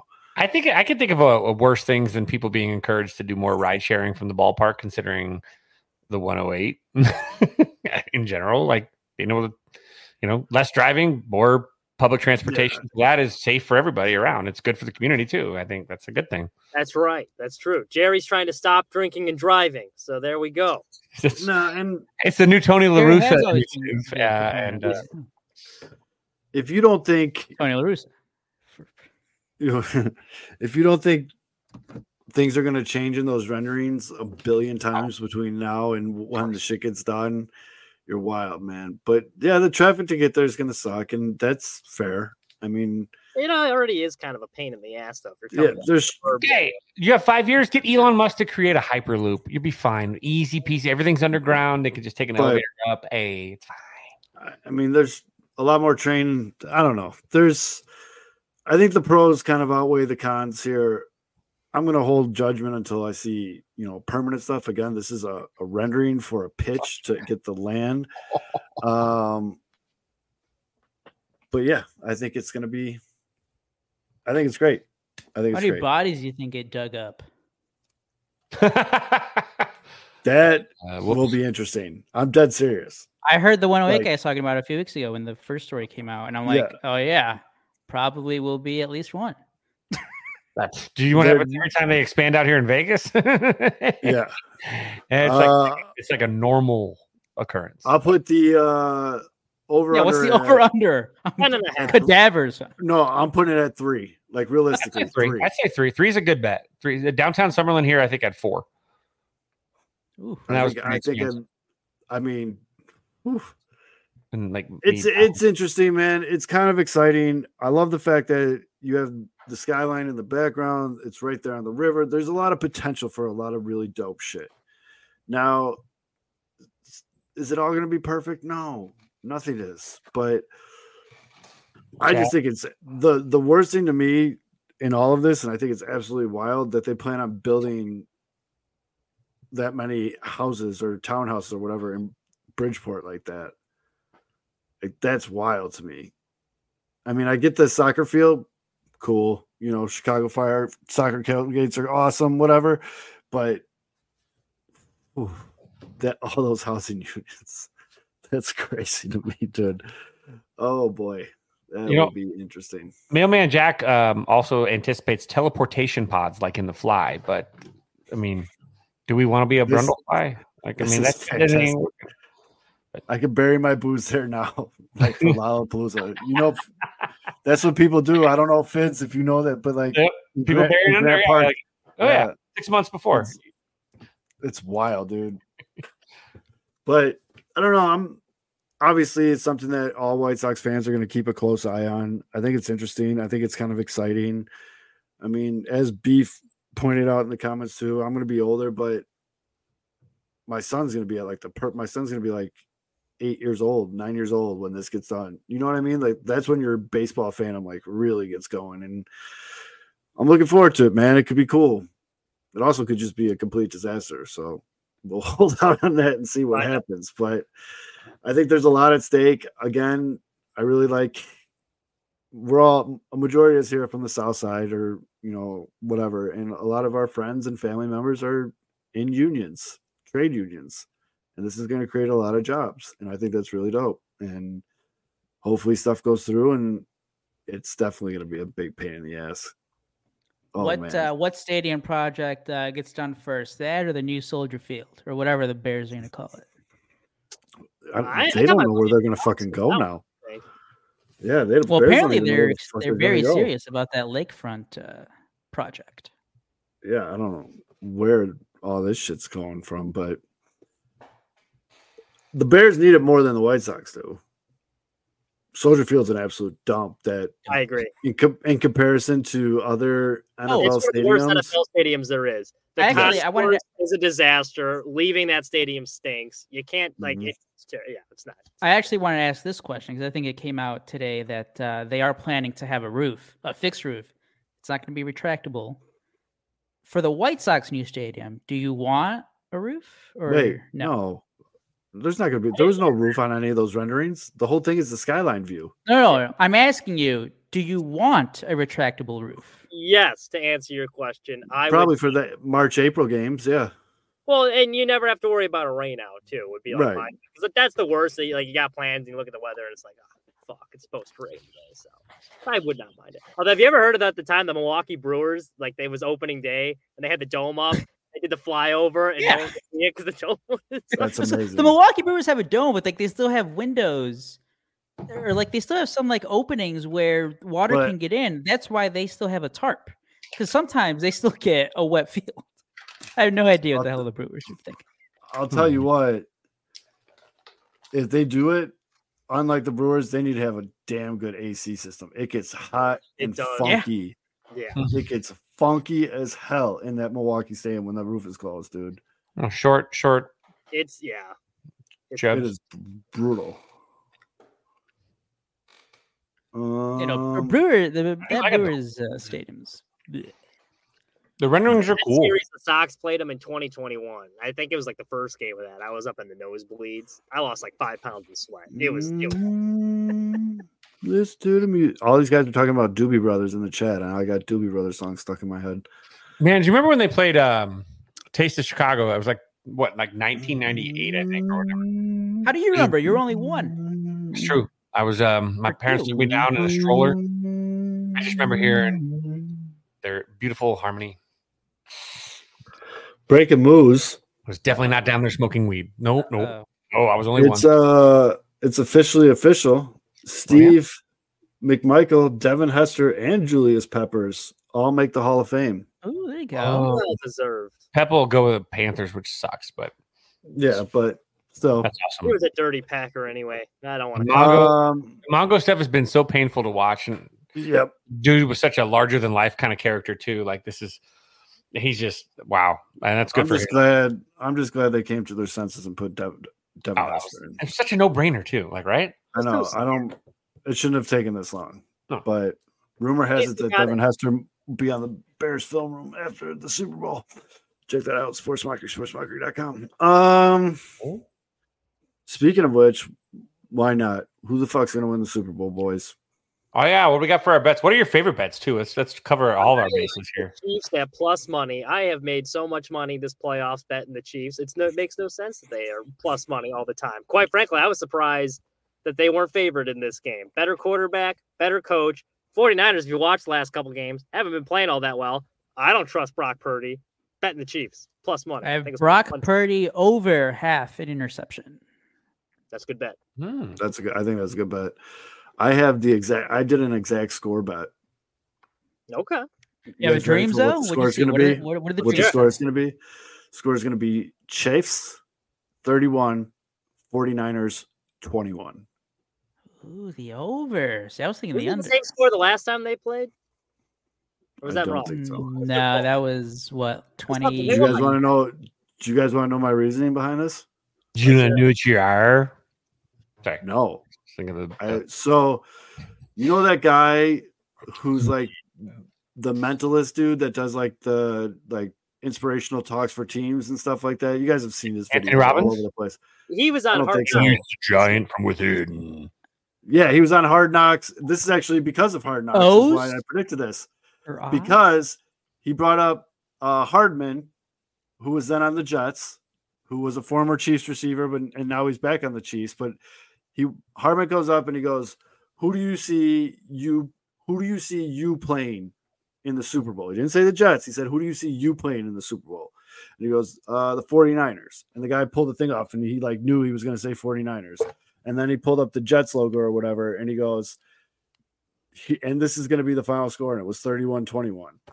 Okay, So I'm okay. going Hardman's on the Chiefs, 31, 49ers 21, 31 21. Exact score. Bet 25 bucks to win like 3,500. So, yeah. Okay. I the way, have, Mitch, you were close. It was 31-20 the last time. All right, see, all right. besides, I got. So, I was lucky enough to get the Niners at minus one and a half. So that that is good. So I took that. It's not good. But here's my big thing. Anytime score George Kittle, right? We're going Bears fan George Kittle here. Anytime score. But I also will up the bet. I think George Kittle's going to catch two touchdown passes in Super Bowl Sunday. He's going to get that. That's plus 1400 by the way. So I think Kittle's going to catch two because he's just going to get loose in like a like a like a third and 4 from, you know, the goal line and what that guy does, he's the most one of the most underrated tight ends because he stays in a block so frequently. But I think I think this is going to be a tight end bowl. I think both tight ends are going to score two two touchdowns apiece. So I think we'll get both him and Kelce with uh, some pay dirt. I think you're going to lose some money this Super Bowl, Kevin. I think that you're still looks handsome. Wait, no, Um, actually, I have to, I have to, I have to know one thing. you said about Kittle, by the way, too. He is underrated because he's an excellent blocker. He does not get enough credit for that, but two Can you hear this? Oh, If I could play this, I'd like to. This was a Packer fan the other night at because I, I was lucky enough I got to go to the uh, opening ceremonies. Um, and this is a question from a Packer fan. I think I could play it. Hopefully, I could play it. Listen, listen to this response. Basically, a Packer fan at the because the press conference, the opening, the, that media day now is like a it's like a, it's chaos. So the fans basically have to stay on the outer, like in the bleachers and the outer rim. But all these people that got credentials go down and ask these questions, and they're asking crazy ass questions. If you've watched it on TikTok or whatever, like Barstool's fucking with people. Like there's We people dressed up like Marilyn Monroe. It's scrum. all over. Hmm, What's up? We got some ABC 17 people down there in the scrum. It's nuts, right? So one Packer fan apparently asked and almost practically begged uh, Kittle to never play for the Bears because he's obviously a very notable Bears fan. He said bear down at a press conference for the Niners for Pete's sake. And this was his response. If I hope this can uh, nod your head on the screen if you guys can hear this. I want to make sure I'm not. So I have, please, what's up? a big request for you. Yeah. Please don't ever go to the Bears. Please don't ever join the Bears. It's you know, whatever happens, happens, man. I'm a, I grew up a Bears fan, man. Relax. So he flat out, he's like, I grew up a Bears fan, man. Relax. Like he's like, what happens happens, which is great. Yeah. That guy. No, they also uh, asked him what they should do with the pick, and he said trade it and build up a team around QB one. Yep. Which is means That I- him and Mahomes question- said it. That question from that package, I don't want to judge, but that guy sounded like the biggest dweeb in Wisconsin. You haven't seen some of the questions is that were saying asked, bro. Some of those questions that I saw, like especially on like the uh, the, the lesser known players, because there was like eight or nine of them, like all around like the whole setup. So you had like guys eight or nine deep too, and I, and I say that with no offense to that guy, but well, Kelce's Kelce's was full. Like Kelce's like booth obviously like was like because Kelce right now is probably he's the second most Google name on earth right now, probably for the last like couple months. Um, his obviously his girlfriend's the single most, and so he's you know his was crazy. Uh, um, obviously Mahomes was pretty crazy. Someone asked Mahomes to do his Kermit the Frog impression. He goes, "This is it, right now." It was just him talking, and so and you had all these like you know you had Andy Reid all the way down, and it was just like it was so cool to see. But then you have like the, the like the fringe guys like Pacheco, Pacheco or whatever. He didn't have a big group there, but that guy runs angry and he's awesome. And so they the mm-hmm. Blue Man Group was like, "Hey, I see an opening there." The Blue Man Group ran up on poor Pacheco, and he was like, didn't know what to do. It was if you can find that footage, watching him like squirm because they make you awkward and uncomfortable because they just right, get right in your personal space and say nothing, but you can smell them and their paint if they're like if you can actually Do they you're smell to them. just like paint? they smell like paint and and and um um cereal like fuck like like like tricks or something. I don't even or Apple Jacks. 31 21. Okay. Yep. Okay. You said 31 21? Is that what you got? Yep. Yep. Hmm. Chips. Chips, chips, chips. Chefs? So you're chefs. You're chefs. The chefs. Look at some of these. Chefs. These are some. What were some of the funnier bets that you guys saw? Like I'm, I'm looking through like some of these. So last year I hit on an octopus. Oh yeah, we talked about that last year. Yeah, we talked about. I don't I don't with these teams, man, I don't see it happening. For those of you that don't know, an octopus is when the QB scores the touchdown and then scores the two point conversion. Yeah. Does it have to be the QB fits or could it No, be I any think it, it could be it could be anyone. Because can't it be like a running back touchdown? Then Yeah. he gets a two Yeah. point or wide receiver catches Yeah. and then catches. Yeah. it. Mhm. But like obviously last year it's because of Jalen Hurts, a lot of rushing touchdowns, and they o- Well, yeah, obviously and do the then tush push. The tush push, yeah. Would That's it why it was so popular. if a kicker had a kick block and then picked it up and scored, and then they made the extra point afterwards? Would they give that to you if it wasn't a two point conversion? But the kicker No, because that's seven. The whole thing is an octopus, eight arms, eight. dude. You got to have eight points. But yeah, that hit last year. That was that actually covered the rest of my days. that was pretty. There you go. That hit. Um, I know a lot of people are hammering Christian McCaffrey. It's easy.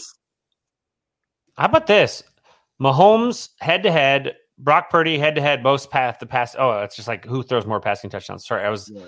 You've got the uh, I like passing attempts at over 36 and a half Mahomes. Mahomes. Longest pass completion 35 and a half yards for Mahomes, 37 and a half for Purdy. I'm thinking they're accounting for Aiyuk and uh, Samuel just like breaking stuff. Yep. Mahomes doesn't really take a deep ball now that he doesn't have a well, he doesn't really have a deep ball threat. He's a He's burner. been very And good. You know, like he has not had one turnover worthy play this entire postseason by PFF. No, Give me Justin Watson over 17 and a half total yards. I can see it. That could be a good one. That's One catch. well, 21. you were talking about him. I like uh Pacheco over rushing. I think that's I at, like, Pacheco 53. touchdown, uh, McCaffrey touchdown, uh, McCaffrey over 100 yards. I think if you bet McCaffrey touchdown, you have to actually pay the book. That's how bad those odds are. It's like minus Like, if it happens, you owe them money. $23 That's why- to that's win. why you parlay these boys. 230 to I'm book. just busting balls, but those odds are just ridiculous. Is there uh do you guys on the on the apps you guys use do, do they have um uh kicker doink I can't kicking upright? I like that. my old Yes, I probably do. What's another one? Well, the touchback, that's always a fun one because almost every single kick The opening kick kickoff. Some guy simulated the game on Madden, and the opening kick, uh, the Chiefs took it out of the end zone and returned it. And he's like, "I'm betting this. This is plus money. This is big money right here." yeah, I gotta stay off social media. Um,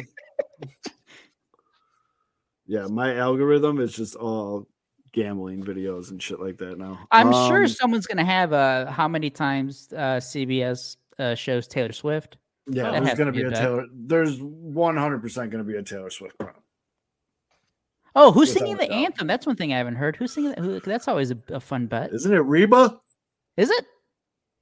Is What's the inside out. scout on uh, Reba? How long is she singing the anthem? She's getting up there. I don't know how much uh how much those lungs can hold. She's gonna go to bed quickly. It's gonna be right around her bedtime, five o'clock. So she's gonna wrap that up. Is she gonna be dressed up like uh, Um, Dolly Parton? I'm gonna say no. Not enough. It's plastic. Reba.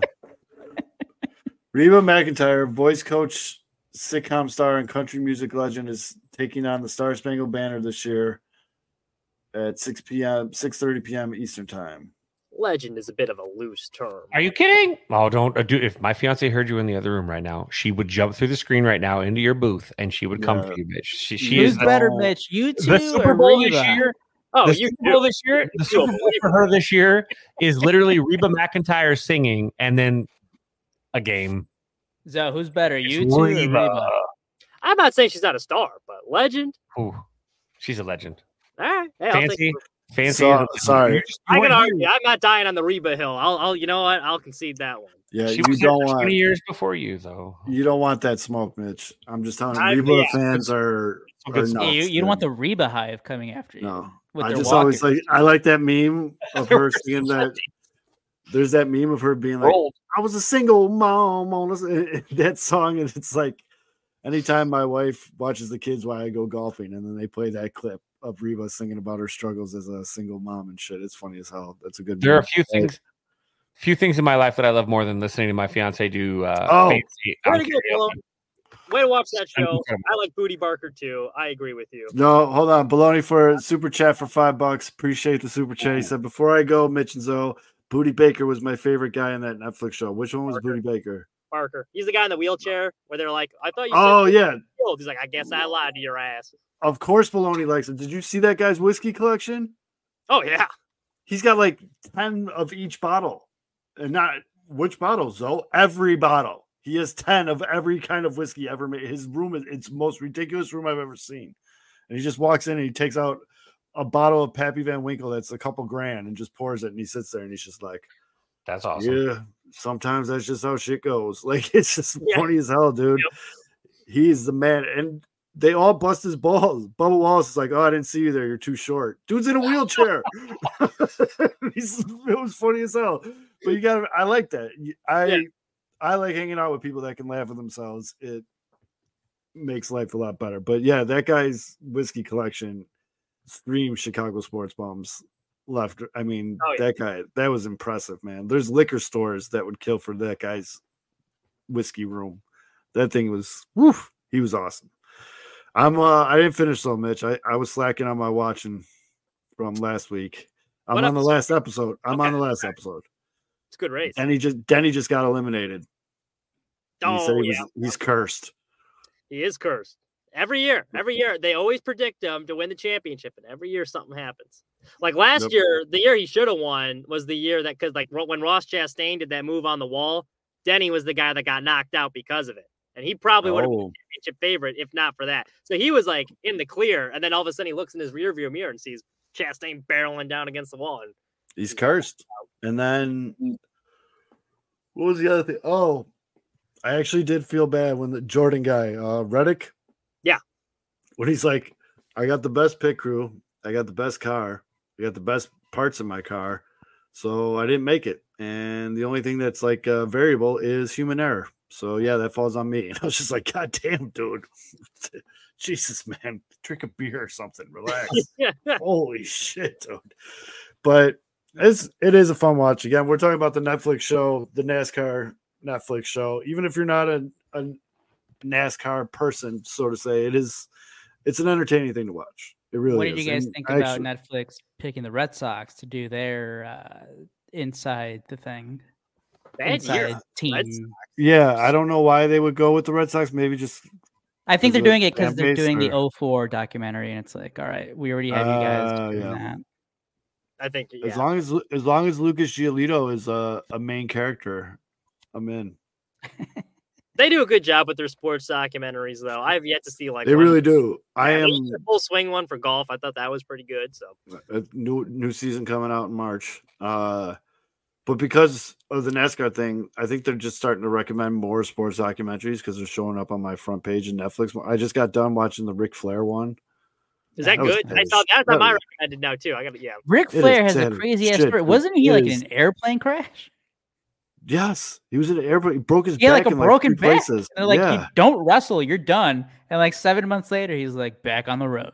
yeah, dude. He uh, talks about how he took a 13 hour plane ride to Japan, drank the whole way there, got to Japan, drank the whole time he was there, and then drank the whole plane ride home. He's like, I should have died like 10 times in my life. No, dude, those wrestling stories are fucking insane. Bro, what's his name? F- Kerry Von Erich fought with one foot. We never Yeah. knew it. Yeah. He had he had a, he had a stump in a boot. prosthetic. Yeah, Yeah. it's not even a, like a, a horrible one, painful one. Like it was like it ju- really just boot boot laced and then like flesh on like because they Dude. couldn't reveal it to anybody, so it was like an in house prosthesis. Prosthesis. Those guys the are announcer guy, Jim Ross, tough. is talking about Oh no. going out with he's like we're in the middle of nowhere kansas probably where mitch lives and we just had an event Respect me and Rick Missouri. were gonna- Actually, don't. me and me and rick were gonna go out and just have a beer he's like we walked into this little bar there's probably 10 people total in the bar we sit down and before anyone says anything rick just looked at the bartender and goes give me 326 kamikaze shots the bartender goes Why? Because you heard me and he just started putting them on trays, and Ric just starts walking around, passing them out to everybody. They're all just drinking. I'm just getting hammered. He's like, so I didn't know Ric Flair was adopted, and so he had like he craved attention at all mm. times. Like he never got hugged as a child, so he just craved attention. And so I watched that one. I watched the Bob Marley documentary. That was pretty good. New movie that's coming out looks. I want to watch that movie. Yeah. Be good. It's, it, Should be it looks interesting. And then Jack, to answer your question, the We Are the World documentary, I watched that too. That was pretty. I've never. I mean, I know the song and I know kind of the story, but it, it was cool to see it from the people who made its perspective. Uh, Sturgill, or what's his name? Uh, oh, the Dan was Aykroyd country- part was pretty funny too. The fact that he was just Who's the kinda country singer? Reba. Oh no. Garth? old old school cowboy. Oh, I can't Uh, Billy. Ray Nelson. No. No, like a Not- real he's not a cowboy. Cephas? country singer. talking about Bocephus, Hank Williams Jr.? No, not Jesus. Are you ready for the football? Tim That guy. McGraw. Nope, real Tug country McGraw? music. Um, Johnny Cash, Scruggs. Buster Scruggs. The Dixie hold Chicks. on. Waylon Jennings. God damn. Oh, it. That dude. That's. I mean, is he really country though? He's kind of like that. He's that Cash, kind of like. Sort. He is. You need to watch yourself. He is. I mean, Waylon and Merle both. I don't know. They just come across. It's almost like rock country. I don't know how how to explain it to me. What They the sound- fuck? Waylon's They're got the godfathers of outlaw country, real Real country guitar. music. Well, see, that's the outlaw There's- country. There, there it is. There's That's- songs dedicated to them, dude. Like Right. that's Well, yeah. me, that's real country. But anyways, I never knew that fucking pure. they try to put in Swahili because they were trying to speak like the native language or whatever. And Waylon stood up and goes, Hey, no good old boy ever spake no goddamn Swahili. And he left. He just fucking left. Supposedly he came back. But His son Mason's got some pretty good stuff out. too. I won't lie. I never I mean Waylon was known not to be one of the most accepting. No, he's part of that cash crew. Him, beings. Kris Kristofferson, those guys all like they had Dude, their zero tolerance I- and bullshit. I- That's why I, I, guess I don't know. I just I I actually lumped them into like their own category. Those four together, those four are just like I don't even consider it a genre. Like they're their own genre to me. Like it's because outlaw country, I guess you'll call it that. But like Cash, Kristofferson, Jennings, Merle, like all those guys all just they're just they're different. Like Reba. no, Reba, um, Dixie Chicks. But those guys just I What's don't know. the I lump those four together in a whole nother like what uh I used to play Who's that when I the- worked at the radio station all the time. who's the country singer that just passed away? Birth. Toby Keith. uh, Toby Keith. Toby Keith. I had to bite my tongue so hard. I don't want to disrespect the guy on the day he died. And I'm not going to do it now, but if I was gonna say it's been a few days. It's all right now. I'm just kidding. if, if anyone's curious, just Google Kris Kristofferson, Toby Keith. I yeah, I've seen. Yeah, yeah. Oh, go ahead and I'm Google- all right. Let's do it. Just go ahead and do it. Google People don't get heat. They're like, oh, that's the guy from Blade. No, bro, No, he go wrote ahead, like, some of the go best Google that story. God And, dang songs we've ever heard. Sunday morning coming down is like seriously it. It's one my basically, although Toby Keith was Mr. Gung Ho, like America blew your shit up type country music, and in his younger days, he tried to like say something to Kristofferson, and Chris is like, "Have you ever served your country? Have you ever pay, cashed a check that your country paid you to kill another man?" Oh, he, no. he just he basically just bodied him God, in front of like Willie Nelson and like all these other like legends, and like they put it, he made him sit down real quick. It was, yeah, it- it's quite the story. But I, that's why I was kind of biting my tongue because all of Twitter was all about like a I'm true patriot the- died today, and all I'm this I saw that the- story like, on Twitter, and I'm mm. like, that, that's actually how I saw the story. Was because I'm reading Yeah, the it's like, conversation right mm. now. No, my dad told me that story back in the day. Like I've known that for a long time, but it was just wild seeing all these people be like, "A true patriot died today." Now all I could think about was that story. Oh, did you have it up? The story. Yes. Have? Yeah, yeah. Read the if you have like the the, the paragraph there. You should- Well, I had this dialogue where it says, uh, "None of that lefty shit out here tonight, Chris." That was Toby Keith. Needless to say, Chris didn't take uh, too kindly to Keith's remarks and responded, "What the fuck did you just say to me?" Uh, this is uh, then Willie Nelson. Willie knew Keith had just struck a nerve, saying, "Oh no, don't get Chris all riled up." Keith proceeded to say, "You heard me," and began to walk away. Chris responded, "Don't you turn your back to me, boy." Keith, I don't Get him a want any problems, Chris. I just want you to tone it down. Chris, a former Army Ranger and helicopter pilot, said, You ever worn your country's uniform? Don't want me, boy. You heard the question. You just don't like the answer. Have you ever served your country? The answer is no, you have not. Have you ever killed another man? Have you ever taken another man's life and then cashed the check your country gave you for doing it? No, you have not. So shut the fuck up. You don't know what the hell you're talking about. Chris then told those nearby. You know what Wa- Waylon Jennings said about the guys like him? They're This doing the best country line. music what pantyhose did to finger fucking. what a line! What a line! What a line! Uh, there's more to that, but uh, that's pretty much Yeah, the that- main. uh, that- main yeah. part. That is- Mm. that last line is, is is something to focus on a little bit longer. But I'm glad uh, Cub Zone uh, tuned in for that. we right didn't come in right at the right point. But no, I just that whole day, like I'm seeing all these like tweets and all and someone's like, everybody has a story about their with their dad with Toby. No, my dad was the one that told me the Chris Kristofferson story. Like, no, I don't have a Toby. Toby, Look at this. memory.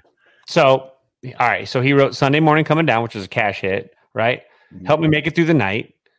Uh, let's see, why me? Loving her was easier. I mean, when you look at the stuff that he wrote, Kristofferson, we hear a lot of those other songs. He- the dude was a songwriter. The dude was hit, the shit that he wrote was the real stuff. Living like the Highwaymen. God, that's all. That's all of them, right? That's Kristofferson, Jennings, Nelson, and Cash, right? Those four. That I mean, just Not writing about their trucks. well, I, are we getting a? Are we getting a? Uh, I, I, thought, I, I thought I read through the grapevine that I we're going to get a Willie this Nelson Super Bowl commercial. Willie's going to pop out for a Super Bowl commercial. I heard. So Wouldn't doubt it. Wouldn't doubt it. But it won't be the Pee Wee don't smoke crack uh, public service announcement. He's it's Are not. a- Super Bowl commercials overrated now, or have they been for a while? Oh hell no! Yeah. Friday, the fact that here's my school week. Friday. They released them before now. You can see them. they're already out. I, Yeah, they're they're already out. Well, They they they do they do promos for the ads. They're doing promo ads for the ads because the Super Bowl ads that they air are different. But that's the There's best just part of no it. way that's profitable. Uh, I mean, did it? I mean, it- dude, they're paying like nine million dollars for thirty seconds. It's insane. Yeah, it's insane. That's what I'm saying. There's no way that's worth it. Friday in my No, class, we're watching like all the old ones. Hey, by the way, drop me some recs, guys. What are your favorite Super Bowl commercials? Because I'm gonna, sh- I'm showing my whole class on Friday for all my classes. Can't go wrong with the the Clydesdales. Clydesdales. Can't go wrong Clydesdales, with the the Clydesdales. Doritos, This year there is a, a golden retriever Clydesdale ad, by the way. From a marketing standpoint, the one where like the square that was doing the thing where it's trying to get in the corner, it was just a barcode for like 15 seconds. funny. Kind of genius. Yep. Because then As a everyone's horn- the shit, and then like, you have to look and see what it was because it's just like, what the hell is that bar? And then everyone's Doritos too, man. died. They don't even produce their own commercials. They let fans do it, and then they just here's your I do remember. I do remember as a horny teen those GoDaddy commercials. Those Oh, were yeah. all the rave. Yep. I'll Yep. show you. Psh, Yeah. yeah. Uh, But the, but the Pepsi one where uh, one of the Kardashian kids Oh yeah, Kendall Jenner cured- saved uh, when she, race yeah, when she or, uh, saved, ended when she cured racism, she ended racism with a Pepsi. That was that's a classic. God, that That is commercial. a classic. You gotta show that one, Kevin. It'd be like this is a Um, tone deaf uh, commercial. I was just going to show This this is what not to do. I just wanted Cindy Crawford. That was it. That was just a Pepsi ad. Uh, Diet Pepsi. was up. Oh yeah, that one's there. That's up there. The Budweiser. Budweiser has the yeah, best was commercials. the was that one a Super Bowl? Budweiser kills it every? Super Bowl. Every I time. Remember the uh, with the Darth Vader quick- commercial, Jack. That was incredible. The little kid who thinks the automatic the car that started was yeah. Um. Oh, what was I just gonna say? Shit, I forgot it. That's the thing. All the like the all the commercial, all the Super Bowl commercials I can think of. It's like like ten plus years ago. The Doritos Right. time machine one was pretty good. the time. Uh, it's the future. You're so old. The kid. That kid. Um, hey kid, have a catch. The Mean Joe Greene commercial is a Oh. Bowl ad. Come on. The Drinks but 1984 ice, ad but beware the Apple. penguins. Hare Jordan. Come on. Budweiser Frog. Bud Ice Penguin made his debut during the Super That's Bowl. what I'm saying. Drink Bud ice, but beware Yep. the penguin. Yep. Doobie, Pat Herding. That was a good one. The, God, the. God God loves you commercials that start popping up. Terry Tate, office linebacker. Let's rock. That was dude. Okay, That's that those were good. Those were I love Terry Tate. E Trade Babies. Pretty Mm. funny. Betty White, the Snickers ad where her and Abe Vigoda get tackled and you know, Oh, yeah, change your says, "Oh, mood with your the mama or whatever she says. Good old Betty. Rest in peace. I mean, you basically you just got to think of the major brands, and then now it's a lot of tech brands. There was a lot of like crypto commercials that one year. Mm, Yeah. When I, when all those guys were getting scammed, but yeah. I hear that this year is going to be more. So apparently, Parallel, not a parallel park. they're they're pulling back the risque this year. I feel um, I've read a couple things from some obviously because we we do it in class. We're talking about it, and uh, the trade magazine said that this year is going to be a much more pared back as far as edginess Super Bowl approved ads. So they, I guess they basically asked that everyone.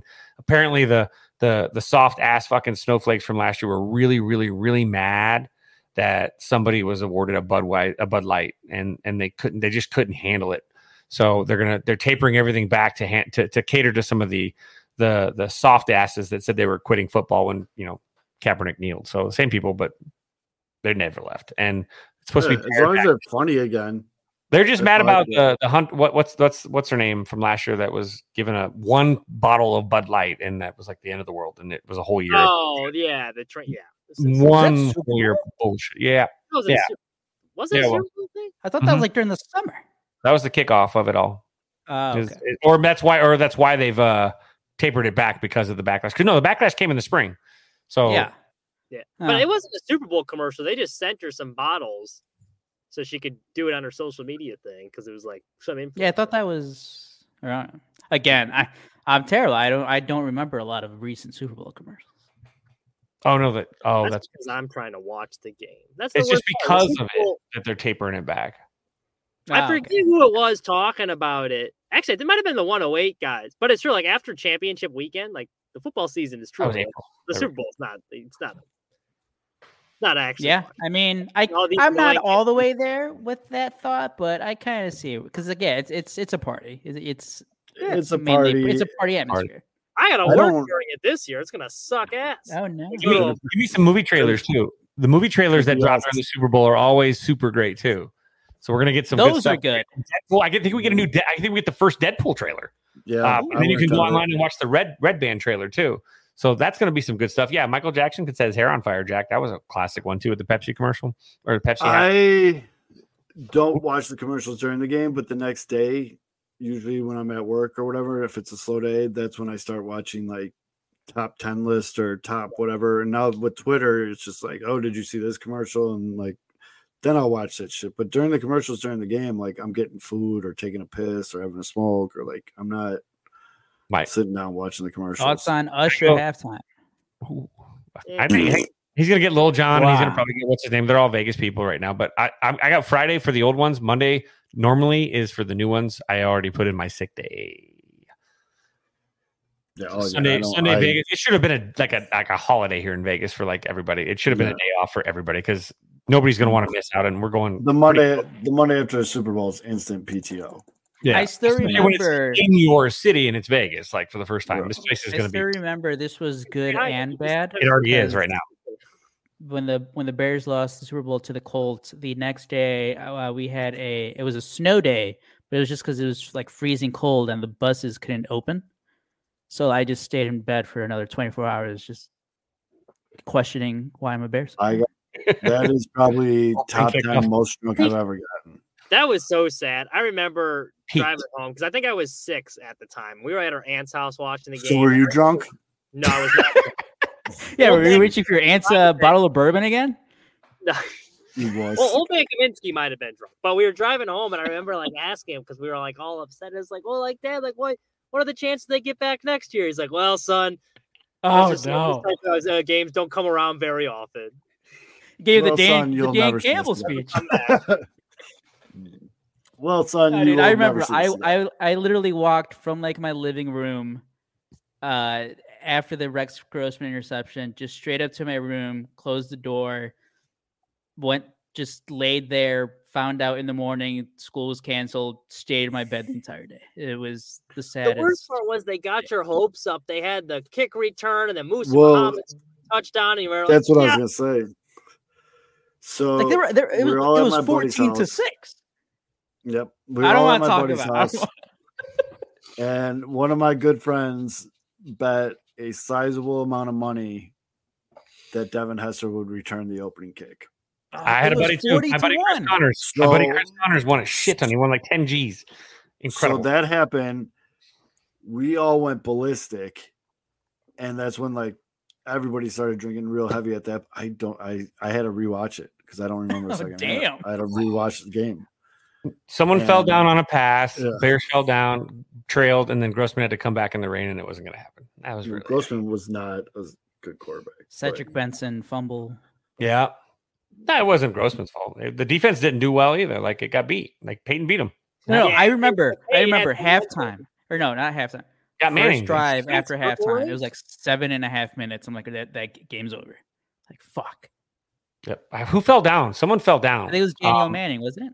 Was it Daniel Manning? Yeah, slipped and fell, and that was the big touchdown. That was like that changed the whole game. Like the Bears were up at that point, Mhm. and then he falls down. Wide open touchdown. you know, it was fun though. It was a good run. Now it's I would been argue, though, I pain think the NFC more pain. loss to the Packers was more of a gut punch. Oh, that hurts so bad. That one in the game they needed to win to get into the playoffs, like that was a little bit more. Maybe it's just because I was older. I don't know, but yeah, I feel like the NFC Championship game. It that hurt was- more because that stuff. that that Packers Bears NFC Championship game that was it was they're like always within seven and they just could never they could And just they got in the never red zone like drive 10 times. fucking- It was always that one. like It, was yeah. Caleb Hanie was in the game. Todd Collins was in there. Oh God, talk about. I just was one of remember BJ Raji just getting sack after sack after sack. Well, Yep, then he that had fat bitch. BJ Raji.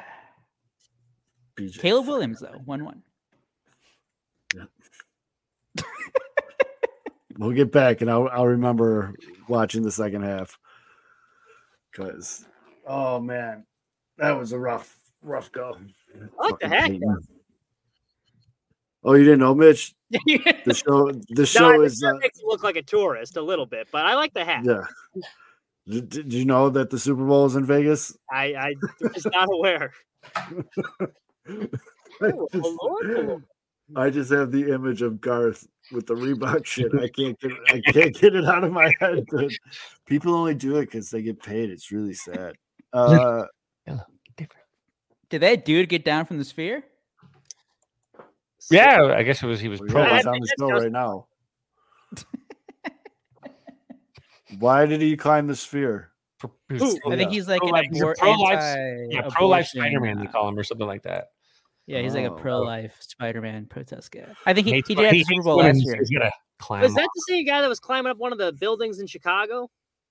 Oh, I, I just remember him from last year, and uh, he was at some building in Phoenix climbing it up.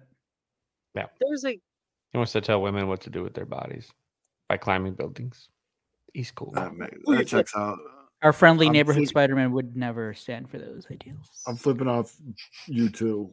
He hates Jake Gyllenhaal. That's what he has a problem with. wait, why are you flipping out? Wait, who? What? Zoe's Jack, bring, Jack's bringing off Bono because Oh. he knows my hatred for U2. You need to get over it. You do need to get over it. Quit hating that I'm grape. not the one that keeps bringing it up U2. You guys are the ones that keep bringing up U2, and I stay consistent with my message that they suck. It's So- You know it's not. Just because Bono's an asshole doesn't mean they suck. Michael Jordan was an asshole him- too. He didn't suck. That's true. Pays different kind of asshole. You're just so mad that you were forced to download an album onto your phone and you were like really pissed off and you haven't gotten over it yet. It's fine. It's normal. People a are just mad shitty album. it. It wasn't a good album. It was like It one of the, probably their Shitty second worst. album. Their second you worst know, like- Europa. They, they got a little bit of leeway. You know, you get, they got a good enough catalog where you know give them a pass. The They're not- guitarist's name is The Edge. His first name is The. No, it's the Fuck out of here. the edge, not the the. Oh, that makes it way better. Mm-hmm. Of here, you two. But I do want to see the Dead and Company. That'd be sick. Yeah, because they're all dead. No, Kevin, you sent me the link to the concert. Well, just- Jerry's not there though, so it's gonna be he's gonna He's be been gone for a little bit. who who's filling in for him now? Is it gonna be um, Adam Levine or It was John Mayer for John Mayer? I was gonna say time. John Mayer's fucking he Reba? bro jams. John Mayer jams. I don't give a shit. I'll say it out. I'll stream it from the mountaintop. Mountaintop. John Mayer live is fucking fantastic. I have a mental picture of Reba. Ian. fucking- Ian, 100. percent It's gonna get loud. Is incredible music filmmaking and Holy shit. Jack White. The, Jack White makes a guitar out of like a string, a board, and a nail. Can you imagine Reba up there for like ten straight hours? Oh my god! Parapan. Burning. So what's, what do you think is her over under on the length of the national anthem with Reba? Is she going to scat sing or is she do gonna, you just do you black out for segments at a Oh, time? absolutely, I, I sure do. But I'm, I'm thinking more of like the, the breakdown of it. Like, do you think she's gonna scat? I need to know the she- number. I need to know the number. I think it's 90 seconds. Oh, over. No, it's not that low, is it? If it's that that isn't. low, I'm She'll go off on a monologue about being a single mother in the middle of it. It's She gonna just go. won't give up. She just won't give up. She's a survivor. Yeah, that's the that's the clip that people use. She's smart. I'm a survivor. Dude, I'm just Reading that on paper or on, on the screen is far funnier than how it sounded when he said it. Well, read for the oh. class, Kev, for the podcast listeners. Oh no, I'm not reading that shit. hold on. Where's Super Bowl props? Game props, pictures. Like, what is the average of a normal singing of the national anthem supposed to be when you're not like, "Bah!" like Wayne Messmer is even long with his Wrigley Field because he does the home of the and then does the beret like really high instead of like the normal. He does it for the Wolves too, and then that old barn at the Allstate, that thing echoes. That, that- it definitely hits. So Wayne Messmer is a G, dude. That dude took a bullet in the throat, Yeah. and he's still Uh, out here. Legend. Belting. Love him. I gotta head out. If the show's still going, I'm back. Maybe you'll get a NASCAR Yep. minute. If not, see you boys next week. Oh, you were right. You were right. Though. Whoa! It's It 90 says the over under is at Hit that 90, 90 and a half seconds. Okay, okay, he didn't hit it. I got a little nervous again every time he I'm, leaves. I'm I'm taking that over. Yeah, I'm taking the over too. What That is it? Really low. It's a minute and a half. I'll take under. 90, And this says it, it says after opening at 83 and a half. Damn it, we missed uh we missed that low. I feel like low Reba's gonna get right to it. Like she's she's not a she's not a she doesn't uh you know um overdo it. Okay, here we go. This is from Fox Sports. The over has hit nine times and the under has hit seven times with the push coming. Yeah, in that's over, man. I'm taking 90 seconds. I'm taking the over.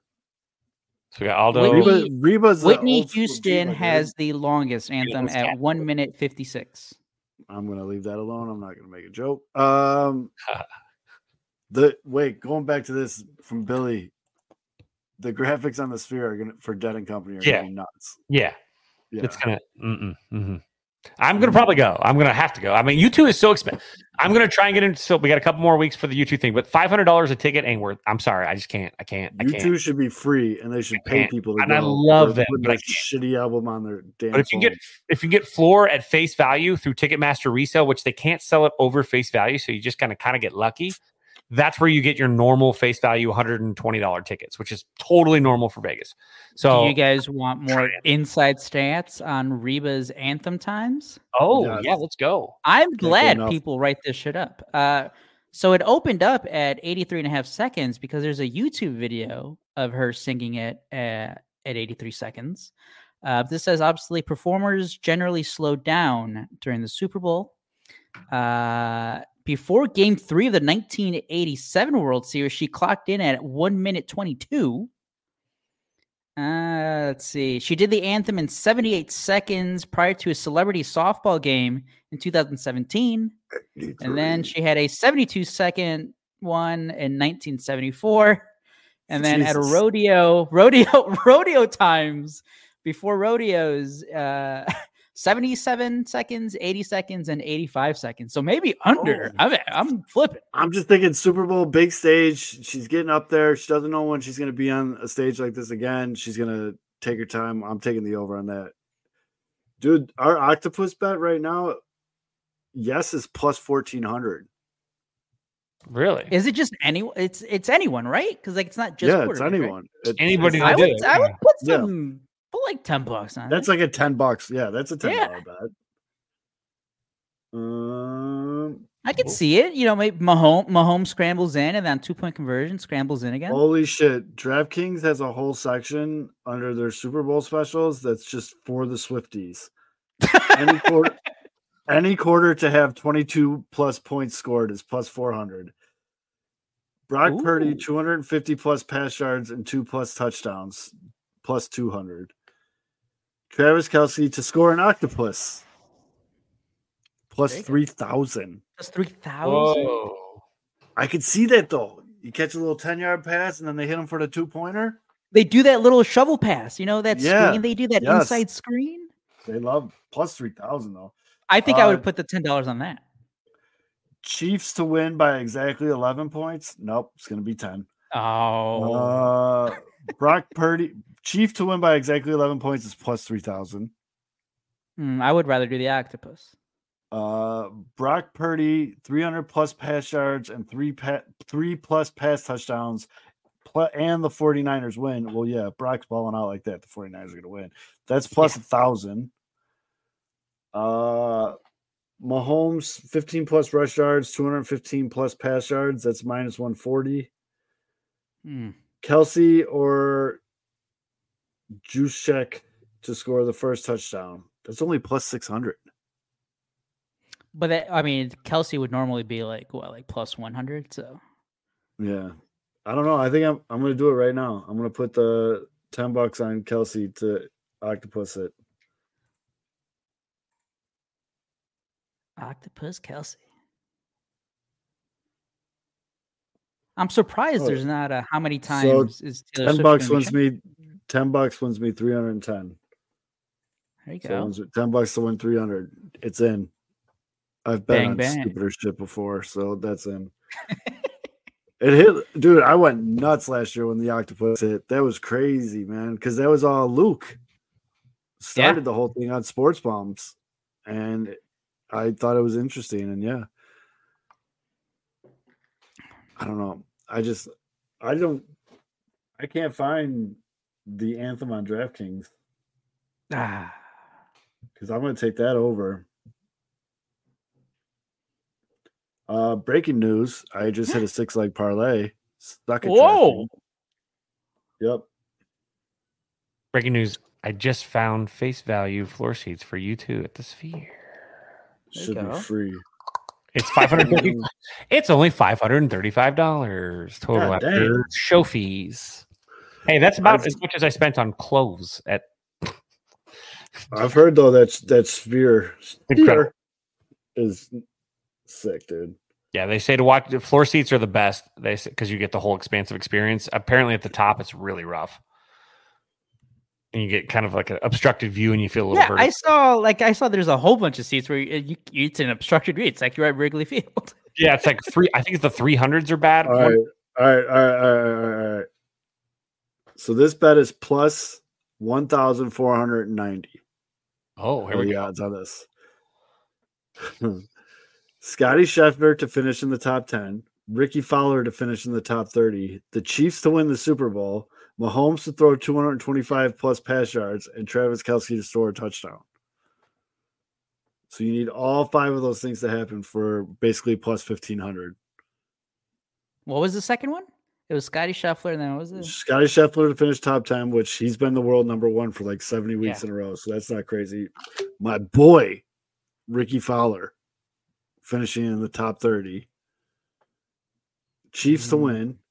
Mahomes 225 plus passing yards. Kelce to score a touchdown.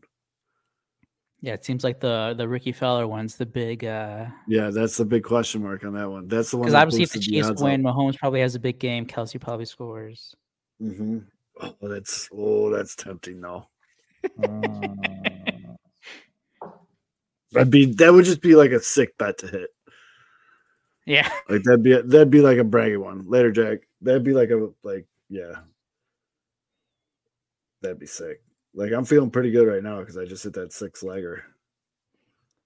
I do say uh I'm gonna be making my biggest bet ever on Sunday. And it will be Biggest one ever. Yep. So we're a big cheese podcast, except for Fids. That's the thing, though. I need to know, Kevin, how confident, compared to your Alabama pick, how confident are you in the 49ers? That's a fair question. Because you were like, no, Michigan's they're gonna they're gonna lose. Alabama's here for business. They're winning it. And it just didn't Why? happen. Uh, I haven't been privy to the practice sessions for the Niners, but they've been outdoors, pissed off all fucking. Yeah, they've been week. at UNLV. yeah, and it's been shitty out here and cold, so they've been like they're fucking probably hungrier and pissed off, and they probably you know, and you know, uh, at, you know the the feeling I got at that opening night thing when you could hear like in the, they were doing the player banter or whatever, you can see there's an there's a comfort for the not for the uh, Chiefs being here, but it's going to be a Niners crowd. I would say probably 75% 49ers fans, 25% uh, um, non Chiefs fan, I guess, not even Niners fans. 75% rooting against the Chiefs here in Raiders Town. and uh 25% Chiefs maybe. So it's going to be a it's going to be even though they're the home team, they are going to be um a road team when it comes to fan energy and all that good stuff here. It is pure Chiefs or excuse me, pure Niners. Only, you know, some of it again is because everyone here hates the Chiefs. So it's But the Chiefs have won all away games to get to the Super Bowl.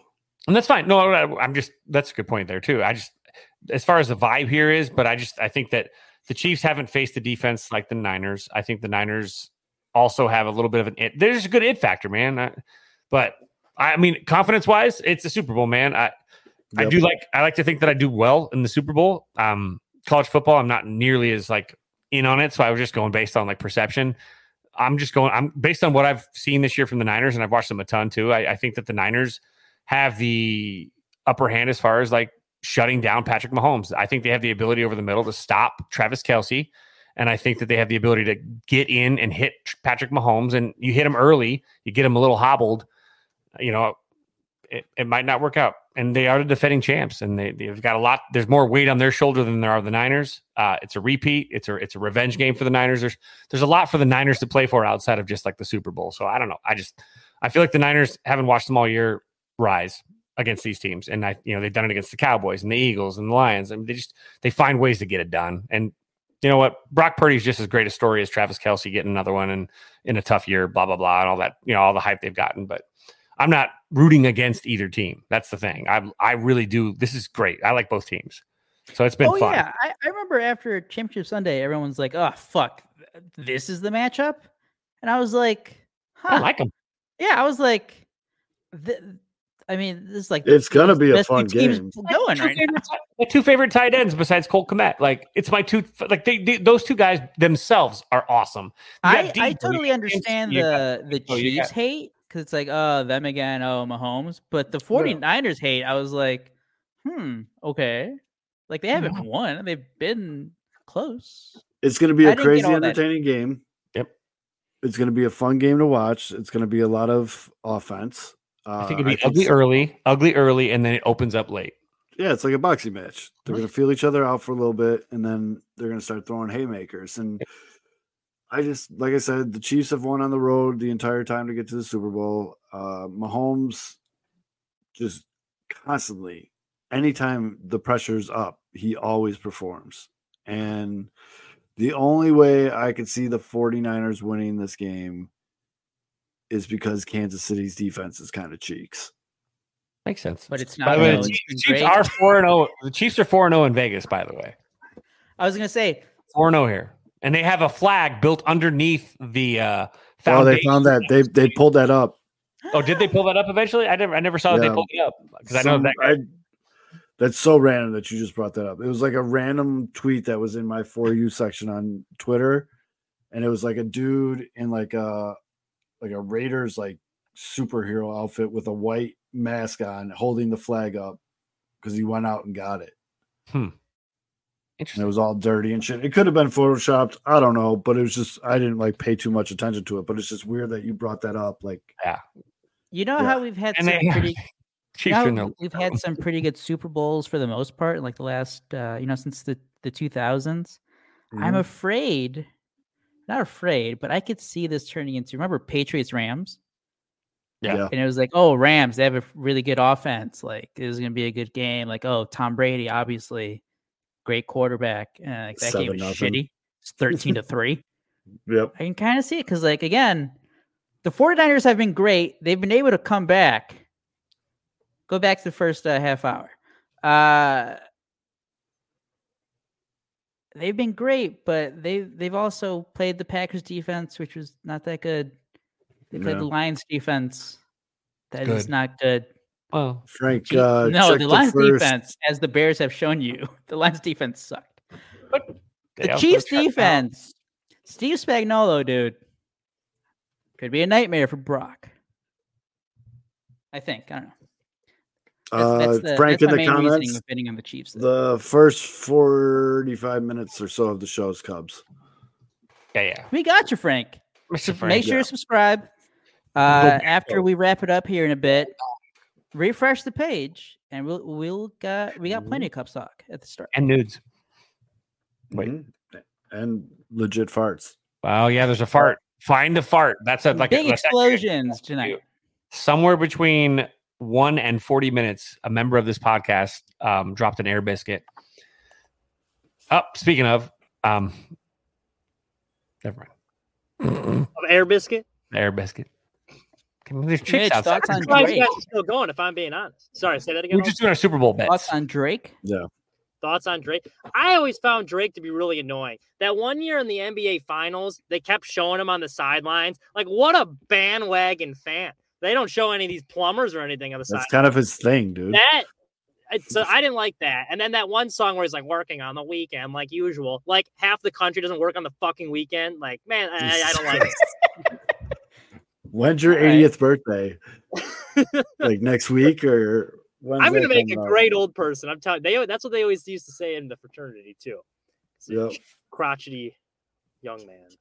But What do you think Yeah, of uh, Drake's latest uh, solo video?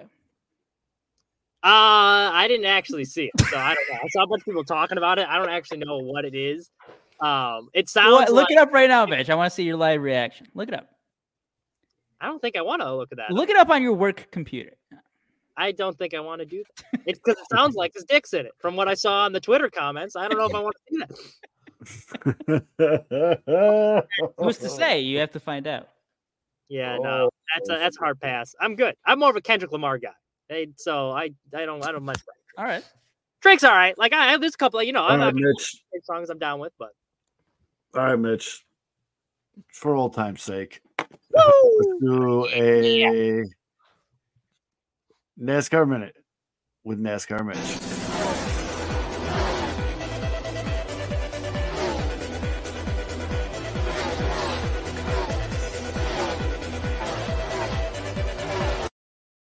I started drinking at 6 a.m. we're here now. I don't know what time it is, but I'm rolling deep, and those cars are going real fast and real left, son. They're going fast and left. Fuck yeah! See, the best part about this new season is now because of that Netflix show, some of you might know who I'm talking about when I'm naming all these drivers. So this this is good. So we'll get right into it. First race of the season, Clash at the Coliseum. It's basically like the preseason race for NASCAR. They don't count it as a points race, but it gets everyone tuned up. So they're racing inside the LA Coliseum, short track action. So my pick was Christopher Bell, the Toyota guy, and he was one of the fastest cars in practice along with Ryan Blaney, the former champion. So both looked like they were going to be good. So I was feeling myself. I actually tal- texted Alex Root. I was like, hey, Oh, hey. Bell, uh, Bell is looking pretty good. I think I think my pick's right. Well, those two idiots decided to gamble during qualifying. So usually during these Clash the Coliseum race, they have five heat races, and like the top two from each heat will get in the race, and then everyone else has to go to a last chance qualifier. Well, because all that rain was coming in, they had to move the race up a day early, and they scrapped all the like heat races, so they just did qualifying for it. So only 22 cars out of like the 30 something that were there could make the cut. So a lot of good cars were able to miss it. So Bell and Blaney decided to gamble. They went with scuffed tires. They're like, yeah, like we'll use these used tires because they'll get heat in them quicker and we'll be able to go faster in qualifying. Well, that completely bombed. So Bell didn't even make the race. Blaney only got in on a provisional because he was in the championship. So now once the race started, we, people are throwing fenders. They're trading paint. Denny Hamlin started on the pole. Quickly, his rookie teammate Ty Gibbs passed him. It looked like Gibbs was about to run away with things. Then a caution comes out. So Hayes on the front row with old Joey Logano. Logano's on the outside, Gibbs on the inside. Joey Logano schooled him on that restart. Much better jump, able to slide down to the low lane, take first place. Logano's got the point. He's leading the race for like most of it. Now, late in the race, two have to start in the front row again. And they start racing hard because Gibbs was embarrassed after getting schooled by Joey. So he runs him off the racetrack. The two make contact, takes both of them out of the race. Kyle Busch moves up to the front row now. He's trying to track down Denny Hamlin. Danny Hamlin's trying to hold off of Kyle Busch, but he has smoked the back tires. Every time he's going to a corner, all the tires lighten up. You see all this smoke coming out of him. Looks like Busch is going to catch him. But Denny Hamlin holds him off, bum shoulder and all. He wins the first race of the season. Everyone was booing him. It was a great day for NASCAR. Then later, they did the NASCAR Mexico series, which they usually don't even televise. And my boy Daniel Suarez, who used to be in that series, he came down and basically beat up on a bunch of guys that like were way below his level. But he won that race too. So my driver won a race. Denny Hamlin won the main one. That is your NASCAR. Kick rocks. Mitch. Kick rocks. Mitch. It's all right. I'll kick rocks. Daytona's coming up. I'm gonna I'm gonna be gonna be uh yeah, that'll be good. Oh, Oh, oh. What's up, Tommy? Himself. Mitch, How we doing? are, are we about to be best friends? I don't know, could be. Because I also too as well am a NASCAR guy. Oh, let's fucking go. Missy was right. You guys are trying to be a better looking guy that all selects NASCAR. This ain't good. I am Who's your just- driver? Uh so here's the thing. I grew up a Gordon guy. Uh oh. Grew up a Gordon guy, and after Gordon left, I've been really trying to latch on to somebody, but it's hard when these guys are like younger than me. I'm still adjusting to that in my life. Right. Um, but uh I have latched on and I and I have references and I can prove that I was a Ryan Blaney ba- fan before he won the championship. I was at Talladega when he won the race in in October. Oh shit! Uh, it- That was sick. That move I on Kevin Harvick, that was sick. Yeah, whoa, whoa, whoa, whoa, whoa! Hold on, had- real quick. Hold on, real quick, Tommy. Is had- this is this true, or is this you telling him you're the Kris Bryant of NASCAR to impress Mitch? Uh, You sure- actually kind of look like the Blaney guy. K No, Fizz, well, I'm, K-Fizz, I'm glad you say that. Uh, if you all would like, uh, you can follow the Tandem Draft. It's a podcast that I do with my cousin Griffin, uh, where we talk about NASCAR every single week. Mitch, you are You guys welcome NASCAR anytime you would like podcast. to. Uh, Mitch, you're welcome anytime you'd like to. Yeah, you let me- Um, but no, it's very true. I was at the I was at the road race in Chicago uh, in July when it sco- when it uh, rained a historic amount of rain on. Um, but yeah, I I'm just so excited that you're a NASCAR guy because I too also as well am a NASCAR guy. I'm excited that you didn't say you were a dirty Chase Elliott fan. I heard the Jeff Gordon fan. A lot of Jeff Gordon fans, they still root for Hendrick. I cannot stand Chase Elliott. Penske material, though, so you're good in my book. Love to hear it. Yeah, yeah, I'm a Blaney guy, uh, and uh, my cousin uh, Griffin he roots for he roots for Bubba Wallace. He's a big Bubba Wallace guy, so I would too. support him. Uh, anything Michael Jordan does is okay with me. Um, so if he's gonna have a race team, I'm gonna go hard for him. Uh, but yeah, I you know what? I tried to like Chase Elliott when he first came on because he took over the 24, and I just can't do it. I I physically so cannot do it. Just- yeah. Yeah, he's boring. Um, but this is great. I can see the look on the three of your faces, knowing that there is another NASCAR fan, and you guys are disgusted with me. Yeah, I'm like, I "Ah." love my first, great. Thursday was just my first day on the job. My first day on the job, and here we I are. I actually know what you guys are somewhat talking about because of this Netflix show. So I'm just excited. I kind of know what the the, Netflix guys are show. Also, uh, Denny Hamlin, like I love that he just does not give a crap about anybody. I- This is yes. fantastic. And when he says, "I just beat your favorite driver," like when he dropped that line, I was like, "Oh, here we go." That's exactly what I said last and week. then when he did it at when he did it again at the Coliseum, I was like, "Eh, It it's was a not little so, cringier that time. not so Part much fun though, the second being- time." Yeah. Part of that was on the reporter that asked him, like, oh, Yeah. aren't you going to say the line? And it was like, Yeah. But the fact that the reporter, after when he said, I just beat your favorite driver, the fact that he said, which one? All of them. He won the freaking race, you Yeah. dummy. All of them. Yeah. Sorry. Well, I didn't, I didn't ladies and gentlemen, no, no, not at all. This is This actually is a the best perfect. Fire Sports Mockery's ever made. I hope you know that. That's like, Uh, this is a perfect way to end it because we started the show with Tommy. We'll bookend it there so him and Mitch can exchange nudes or whatever they're gonna do. And They're gonna be doing their own end there. Drake videos. and writing them So- again, for Tommy, the newest edition of Sports Mockery, go read his stuff at Sports Mockery, sportsmockery.com. Uh, Mitch, who I think this is the most screen time Mitch has had on this show in about three months. So good to have you around, buddy. it's, it's Uh, good. to Cave- have. We're working on that contract clause. Good. For K-Fizz and Aldo, I'm Zo. We will see you guys next week. Take care, everybody. This Padres pitch is shitting bricks right now. Why? Cause Danny fucking Burgess is up and back. Guy just ordered Shake Shack straight to the dugout. Rebuild of the favorites. We here for the latest. South side or the north side. Not tuned to the greatest. Home team for the home teams. Both sides got our own rings. On the mound or the long ball. But we don't put the wrong strings. Yeah. It's that time of the year now. Wrigley or guarantee, so the whole league that we hear now. New show with a new mood. Discussions and interviews. Trade rumors that might be. This is Pinwheels and Ivy. Yeah. This is what you waiting for, yeah. You can put it on the board, yeah. Every season, nigga, it all change. Take me out to the ball game. This is what you waiting for, yeah. This is what you can put it on the